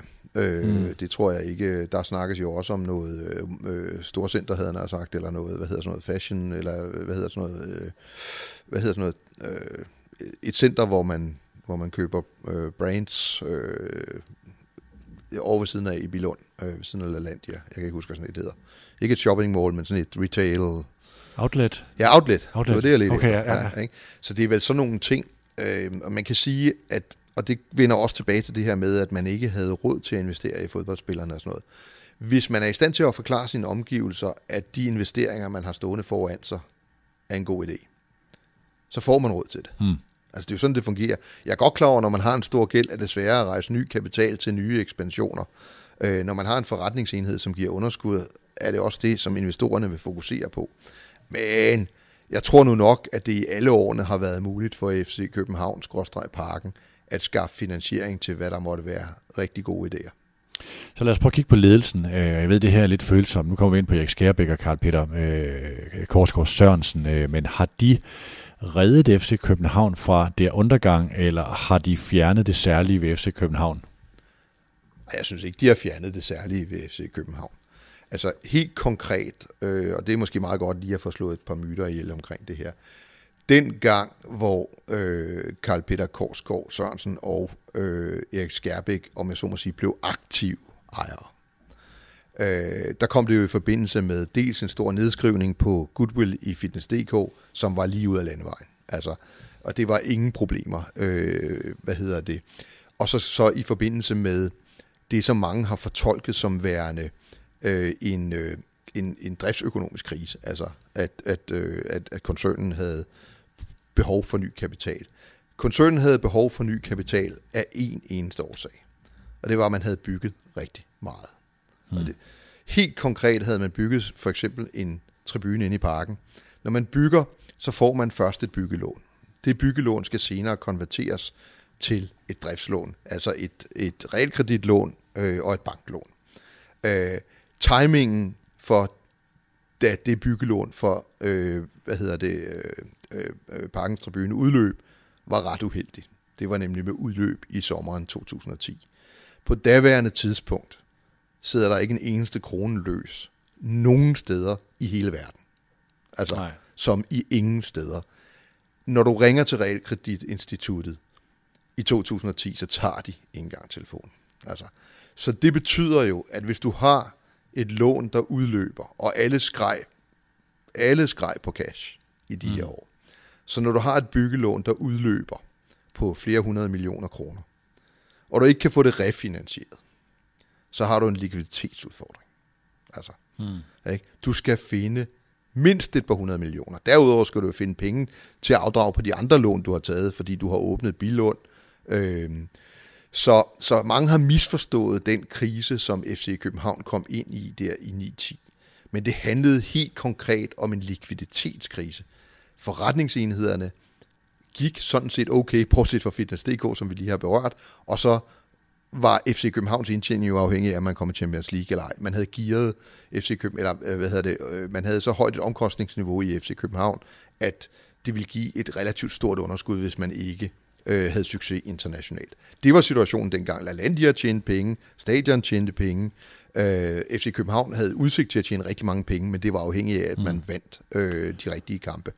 Så, så det var årsagen til, at man i, øh, i 2010 gik ud og hentede en halv milliard kroner hos øh, investorerne, og man ved samme lejlighed, og i øvrigt koblet sammen, gjorde to andre ting.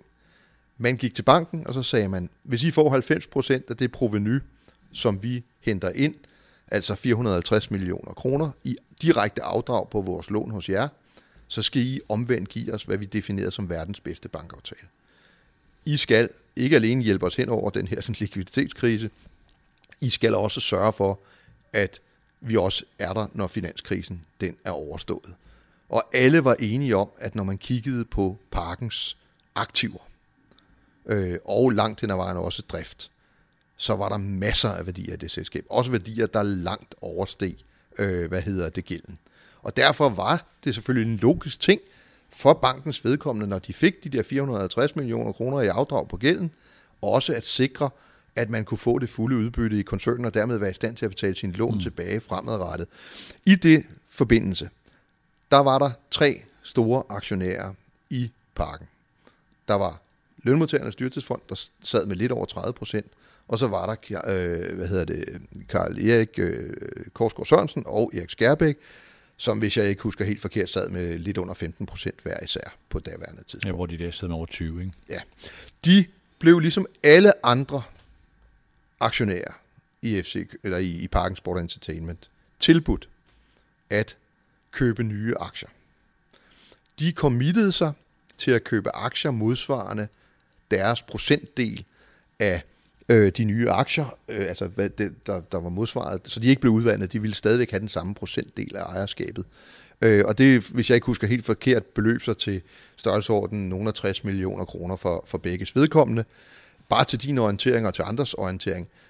Jeg købte, fordi det, som, når man sidder som administrerende direktør og sender et prospekt ud og beder andre folk om at investere, så, så er det også kun rimeligt, at man selv går med.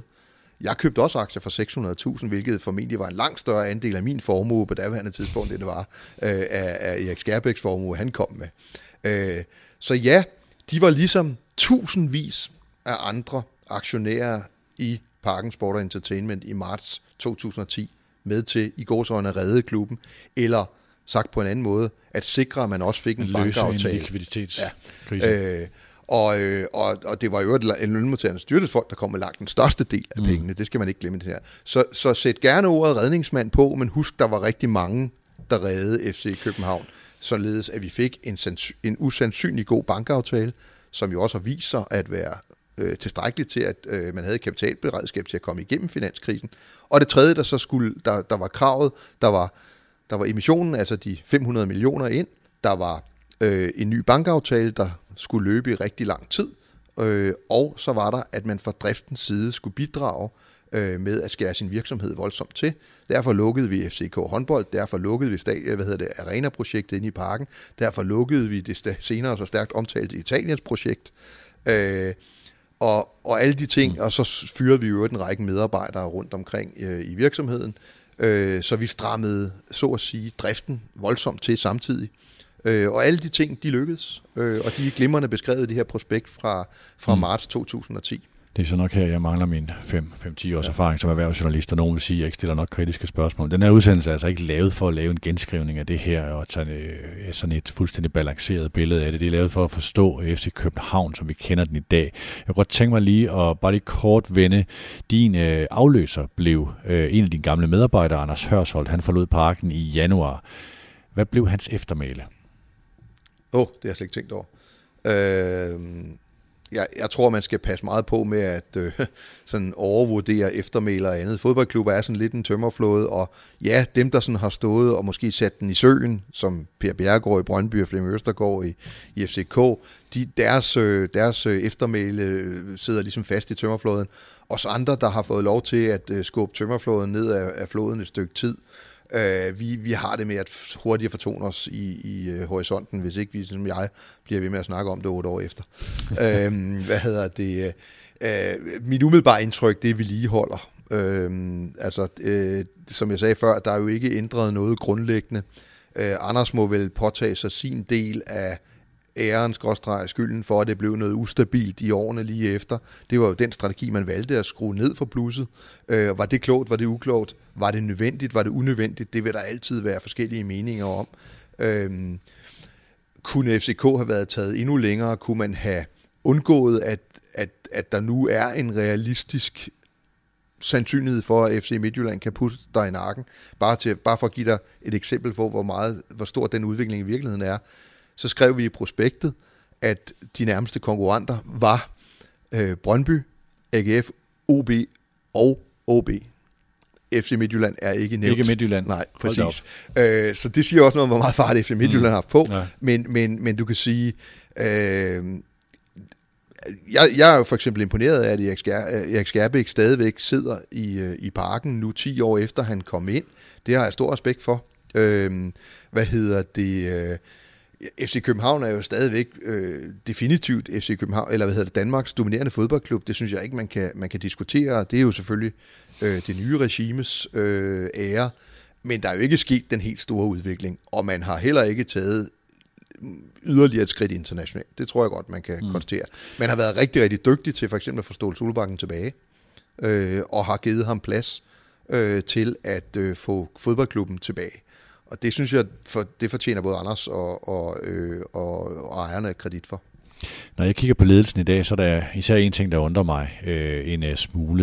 Jeg skal sige, dig og Østergaard og Holmstrøm var man ikke så meget i tvivl om. Sådan set heller ikke med Hørshold som CEO og øh, Carsten V. Jensen. Øh, der var Bo Rygaard som, øh, som bestyrelsesformand. Øh, Øhm, øh, og, og Erik Skærbæk som, det, som primært den tunge dreng i bestyrelsen. Nu hedder den selskabsanmeldte direktion Jan Heidt. Øh, han er også direktør i LaLandia og bor meget bekendt stadigvæk i Jylland. Ifølge Aarhus Stiftstidende har han vundet YDM med AGF. Øh, øh, sådan, er, er hans CEO, og det ved du selvfølgelig ikke, altså fordi i forhold til at, men set udefra, set fra den position, som vi har, er han CEO for at underskrive regnskabet. Hvad er egentlig strukturen i dag? Ja, som du siger, så ved jeg det ikke. Det er ikke mit indtryk, at Ståle ringer til ham altså i, i nogen som helst sammenhæng. Øh, han er den eneste, det, der står som selskabsand, men, men det kan jo være, han gør det. Ja, men, men øh, så, så øh, altså, det er i hvert fald helt åbenlyst, at hvis man kigger på, øh, hvem der tegner klubben, sådan i offentligheden, hvis vi kan bruge det som et slags parameter, så er det jo Ståle Solbank. Hmm. Period. Altså, der, der er ingen andre.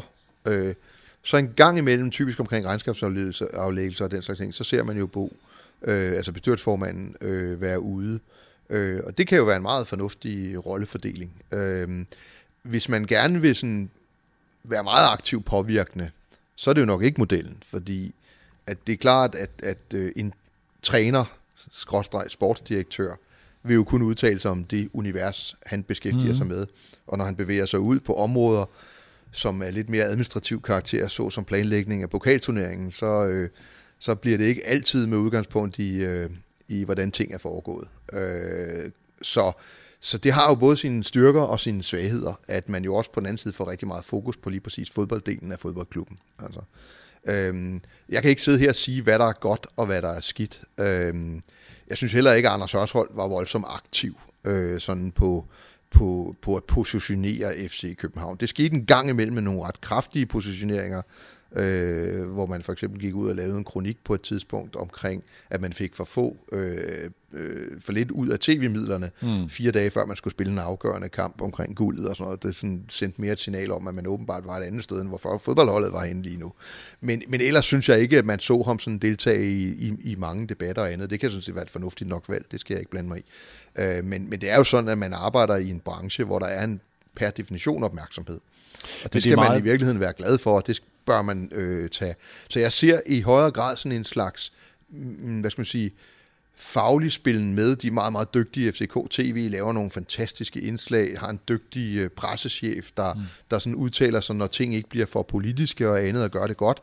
Øhm, så på den måde er det super professionelt. Det synes er jeg det, virkelig. Er det en styrke at være så søjleopdelt, som man er? Så er der en LaLandia-søjle, så er der en øh, ejendomssøjle, øh, og så er der øh, FC København. Anders Hørsholdt var jo også meget på FC København-delen, på fodbolddelen. Her har vi øh, Ståle Solbakken, øh, Daniel Rommedal er en, er en, er en, er en sådan meget dygtig, indsigtsfuld øh, i det organisatoriske, og, og der er en Katja Mosgaard, øh, som, øh, som den kommercielle, øh, som er kommet ind fra DBU, og jeg har indtryk af, at sidder ret centralt også i forhold til rapportere forretningen.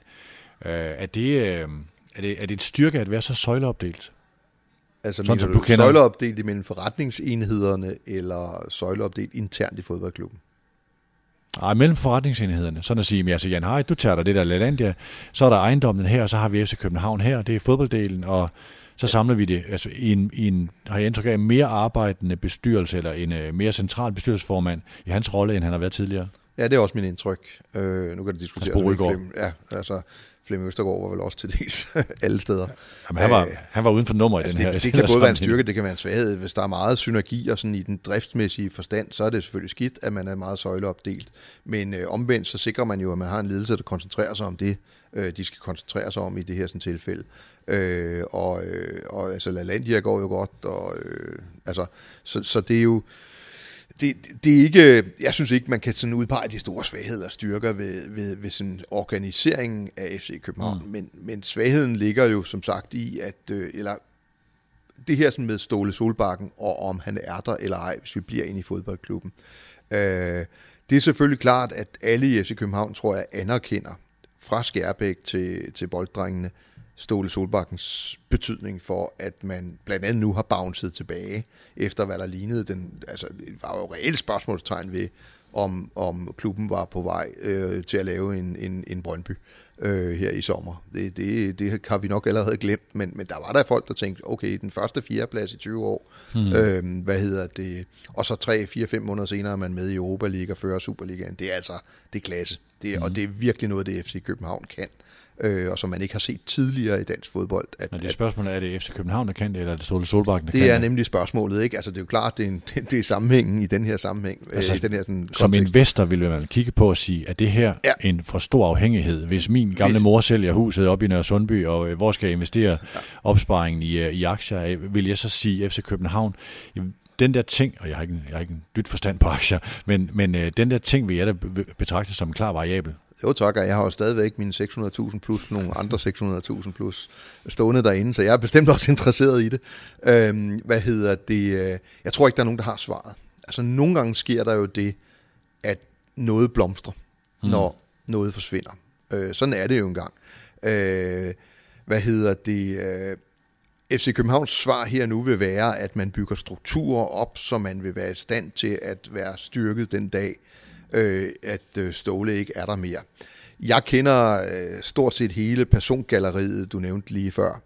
Øh, og der er også en, en, en, en, en, en, en øh, fodboldtaktisk meget, meget dygtig øh, Johan Lange, øh, som er en del af den øh, ekvation der. Der er et... Øh, nu hedder det jo ikke School of Excellence mere, men der er et akademi, som, som, talent. Ja, som, er, øh, som i hvert fald er bedre struktureret, end det, end det var, for, for, for, øh, da vi startede det op i 2008. Det står der meget stor respekt om. Ja, præcis. Ikke? Øh, så, så, så noget af det er jo rigtigt, man har jo bygget nogle fornød, mm. men det er, jo et, det er jo et fundamentalt spørgsmål, det er et eksistentielt spørgsmål, om, om rammer og strukturer og fundamenter øh, kan øh, øh, dække af for øh, personer. Mm. Øh, og, og, og det, det øh, altså jeg kan ikke se nogen logisk, hverken i eller uden for FC København, hvis vi lige sådan kigger rundt i Danmark, som bare ville glide ind og have samme tillid hos ejerne, som ville have samme impact øh, på klubben og pressen okay. og øh, hvad hedder det, akademiet og øh, truppen øh, som en Ståle Solbakken. Så en eller anden opgave ville der jo ligge der. Lad os lige prøve at tage det sidste egentlige spørgsmål, inden vi går ned i øh, vores hedrende omtale. Øh, det er, øh, vil FC København også være, som du ser det, den dominerende klub i 2025 eller 2030, og hvad kommer til at afgøre det? Jamen, jeg tror, det, altså, det bør FC København være. Øh, sådan ud fra den her grundlæggende tese om, at øh, den forretningsmodel, som, som klubben har, som, som man nu har skærpet ved at sælge Fitness.dk, synes jeg, øh, med mindre man splitter den op, og, og i virkeligheden så snakker om et nyt FC København i bagrummet, øh, så ser jeg ikke øh, med det lille forbehold, at, at Rasmus Ankersen og Claus Steinland jo har lanceret, at der er en anden metode, hmm. øh, som vil virke for FC Midtjylland, nemlig den her totalt transferbaserede metode. Den er så til gengæld tvivlsom Transfer af vores land, ja. Ja, lige præcis. Ikke? Og der kan man sige, der er det mit modspørgsmål til dem jo, jamen det er jo ikke, det er jo lidt kopierbart. Altså, hvorfor hmm. skulle det være en speciel fordel for FC Midtjylland? Men lad os nu se. Øh, men men hvis, man, hvis man har det grundlæggende indgangsvinkel til det, at den forretningsmodel, der blev grundlagt i 90'erne, udbygget i nullerne og ikke øh, pillet ved fundamentalt i, i tierne, øh, og endda nu med et frasalg af Fitness.dk, at den er så effektiv, øh, som det indtil videre har vist sig i hvert fald, i, i forstanden at sikre øh, en, en, en dominant position i dansk fodbold for FC København. Hvis den stadigvæk er der i 2025, så skal der rigtig meget dårlig ledelse over rigtig lang tid til, mm. at, øh, at, at det bliver sat over styr. Når det er sagt, så er der jo nogle andre, både Midtjylland og Brøndby og AGF, som selvfølgelig arbejder på at gøre deres model konkurrencedygtig. Og man skal altid huske på, at, at selv de stærkeste positioner kan jo udsættes, øh, hvis, hvis omgivelserne er dygtige nok. Min påstand er, det har jeg hele tiden sagt, at det er mere sandsynligt, at interne forhold i FC København, altså tvivl om det her med, at, at, at, øh, at, at løse en risiko på sit fodboldhold, Mm. Øh, at det, det, det er det mest sandsynlige scenarie, hvis magtforholdene i dansk fodbold grundlæggende skal ændre sig, så skal det være fordi, at FC København ejere bliver grundlæggende i tvivl om, det fortsat er en god forretning. på hånden. Og det kan for eksempel være, hvis man grundlæggende laver om på de europæiske turneringer. Mm. Skærer voldsomt ned på de penge, der er mulige at få fat på for en klub som FC København. Så kan billedet ændre sig. Der er ikke noget, der tyder på det i øjeblikket, vil jeg sige, for alvor. Og ovenikøbet er transferindtægterne nu et plus i stedet for et minus. Så det går nærmere den anden vej. Der er god grund til at tro, at fodboldklubben er en værdsat og skattet del af Parken Sport og Entertainment. Så, så hvis ikke hvis ikke der sker noget fundamentalt øh, på de der ting, så vil jeg sige, at ja, der kan være et væsentligt bump på vejen, øh, når hvis Ståle Solbakken han forsvinder det er jo ikke uoverstigeligt. Altså intet menneske er så uundværligt mm. i nogen som helst sammenhæng. Men, øh, men hvis der er folk, der kan blive, hvor der er forbundet med en vis risiko at skulle erstatte, så er det Ståle Solbakken anno 2018 i FC København. Vi er lige omkring de to timer. Øh, vi slutter som altid med en historie fra vores ufatteligt lange liv. Øh, vi er gået fra anekdoter til hedrende omtale, altså folk, som vi respekterer, skal jeg starte? Det må du meget gerne. Min den handler om Benny Johansen. Øh, jeg var så ufattelig heldig at få lov at være journalist på Ekstrabladet fra 1991 og frem. Alle de gode hold var taget. Jeg kom ind som ung journalist. Der var nogen, der havde Brøndby og Lyngby og AGF og OB og OB. Så jeg fik B1903, som var et lille snollet hold fra Gentofte. Øh, og så fik jeg basketball og volleyball som stofområde. Men prøv lige at høre. Palle Petersen, Jørgen Ulbjerg, Ivan Nielsen, Kenneth Wiener, Lars Højer Nielsen, Pierre Larsen, Jørgen Jul Jensen, Michael Johansen, Michael Mannicke, Martin Johansen, der var Brian Kaus, Diego Tur, Morten Falk, Torben Piknik, Bjørn Gjolbas og sådan nogle navne. Øh, det var det vildeste hold, det her. Der var, øh, når man kom ud på, på anlægget, så var der Ivan og Piknik med kaften. Øh, der var Tur og Ulbjerg, som jeg nogle gange mødte i byen. Der var Palle og Ivan med en smøg øh, øh, uden for omklædningsrummet. Og Benny var der altså også røg i. Øh, han var en Øh, han mestrede, det kan du høre med de her navne, primadonna-ledelsen. Øh, han var taktisk stærk, og han styrede igennem en svær tid, øh, kulminerende vel med det her 6-2-resultat øh, over Bayern München. Øh, som var inden man, lige inden man blev til FC København. Øh, og det var det hold, der bar ind og blev det, øh, det første mesterhold. Jeg er rigtig glad for at have oplevet rejst øh, med det her hold og udviklet mig som journalist sammen med, sammen med det her hold. Det var min historie, så min hederne omtale går til Benny Johansen. Så må vi jo håbe, at, øh, at det kul kan bære byrden med, at de har udviklet dig som journalist. Men, øh, Jamen, nu havde vi jo aftalt, at vi, vi skulle prøve at se, om vi kunne holde os i det historiske FCK-spor, når vi, når vi bragte hederne omtale. Og, og den, jeg ender med at, øh, at lande på, øh, har været med stort set hele vejen, som du lige har fortalt her. Øh, men jeg tænkte selvfølgelig først på, at... Øh, af sådan en fodboldklub som FC København, der er det, der er det rigtig vigtigt, at øh, den smule historie, man har, den, den, den tager man hånd om, og den, øh, den, den, den øh, viser man frem, når man har mulighed for det. Så, så jeg kom jo først og fremmest til at tænke på de der sådan, tidligere spillere, som senere øh, blev mine kolleger på kontorerne, fra øh, Lars Højer, som jo øh, formentlig er den, der har været længst ansat i FC København, øh, til, øh, øh, hvad hedder det, øh, Diego Tur, og selvfølgelig C.V. Jensen som de, øh, som de mest markante i min tid. Så kom jeg til at tænke på Torgild, øh, øh, hvad hedder han? Forstal. Ja, lige præcis. Som jo i mange år på frivillig basis kørte med til Jylland og skrev referater og altid med en ordentlighed mm. øh, og en fairness også i forhold til konkurrenterne, en rolighed øh, som jeg bare kom til at holde så uendelig meget af, og som jeg stadigvæk er glad for, at han nu er fastansat inde i, i, i parken og lever sin drøm ud, tror jeg, øh, og gør det Nede på en i måde. Prag i går, eller i forgårs til pressemødet, sad han ved siden af Ståle ja, øh, og passede, præcis. passede det. Ikke? Det var et billede, som jeg jo næsten, øh, altså det, det, der, der blev jeg varm om hjertet mm. ved at se, ikke? fordi at, at Torgild repræsenterer noget kontinuitet og en måde at være på, som jeg holder rigtig, rigtig meget af. Men jeg er alligevel endt med, og det kommer næppe bare bag på et folk, der følger klubben rigtig meget, Øh, men i går, der var der en anden en nede fra Prag, som, øh, som postede et billede på sin øh, enten Instagram eller Facebook eller et eller andet, øh, af et billede af Liber Sionko, øh, tidligere spiller i FC København. Øh, og så stod Jesper Larsen, mm. øh, massøren, øh, som det var vel oprindeligt, men så uendeligt meget mere. Øh, I dag er han også uddannet som body development. Øh, sådan noget. Og, og han har jo været med hele vejen på nær et år, hvor han jo øh, kætterisk nok øh, var ansat ude i Brøndby. Mm. Og Jesper er, øh, nu snakkede vi før om den her sådan, øh, om kultur, spiser, strategi og sådan nogle ting. Øh, og, og Jesper gør i hvert fald. Altså Jesper er jo kultur øh, omkring fodboldholdet.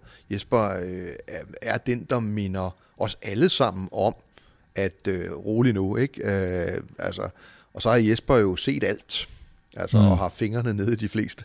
Øhm, og, og jeg tænker bare, nu nævnte du alle de der sådan, historier, der var Jesper jo med. Øhm, øh, Christian Andersen, Jesper var med. Øhm, så, øh, så Jesper er for mig øh, indbegrebet af det FC København, man ikke ser, mm. men, men en af de der støttepiller, der gør, at, øh, at klubben bliver holdt på sporet. Og uanset øh, hvem der ejer den, øh, hvem der er direktør, hvem der lige scorer målene på søndag, så er der noget, der er gennemgående, og noget, der er vigtigt, og noget, der er tæt på det, det hele handler om i en fodboldklub, nemlig førsteholdet. Øhm, og derfor, og så er han jo til lige altid at fyr og, og ja. ret underholdende, og kan i øvrigt imitere Jørgen Let fuldstændigt øh, på en prik. Øhm, så, så jeg vil sige, at, øh, at det vil være ham, jeg ville fremhæve som, øh, som den røde tråd øh, igennem øh, FC København, og, og det er jo selvfølgelig i mit perspektiv hedrende. For de, der gerne vil lære Jesper lidt bedre at kende, så ligger der et eller andet sted derude en øh, cirka et år, halvandet år gammel podcast, som Henrik Thiem, øh, maratonløber og meget interesseret i det fysiske, lavet med Jesper Larsen. Øh, Henrik er også meget fodboldinteresseret og har en lille smule følelse for FC København, tror jeg.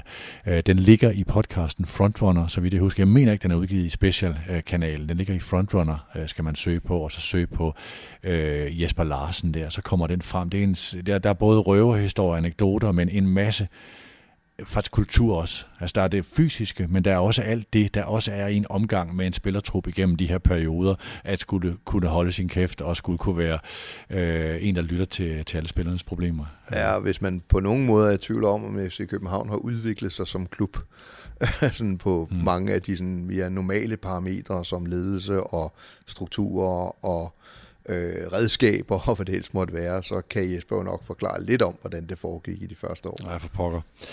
Det her var sidste udsendelse fra Hammer og Bryg, eller øh, øh, altså fra Dan Hammer og undertegnet må det være i, i år. Det er svært at bruge sit eget navn, sådan en, sådan en titel der. Vi ved allerede nu, at vi er tilbage i øh, uh, 2019. Det sker nu og i fremtiden i et samarbejde med Private Banking fra Arbejdernes Landsbank. Vi er Hammer og Brygman. Vi høres ved.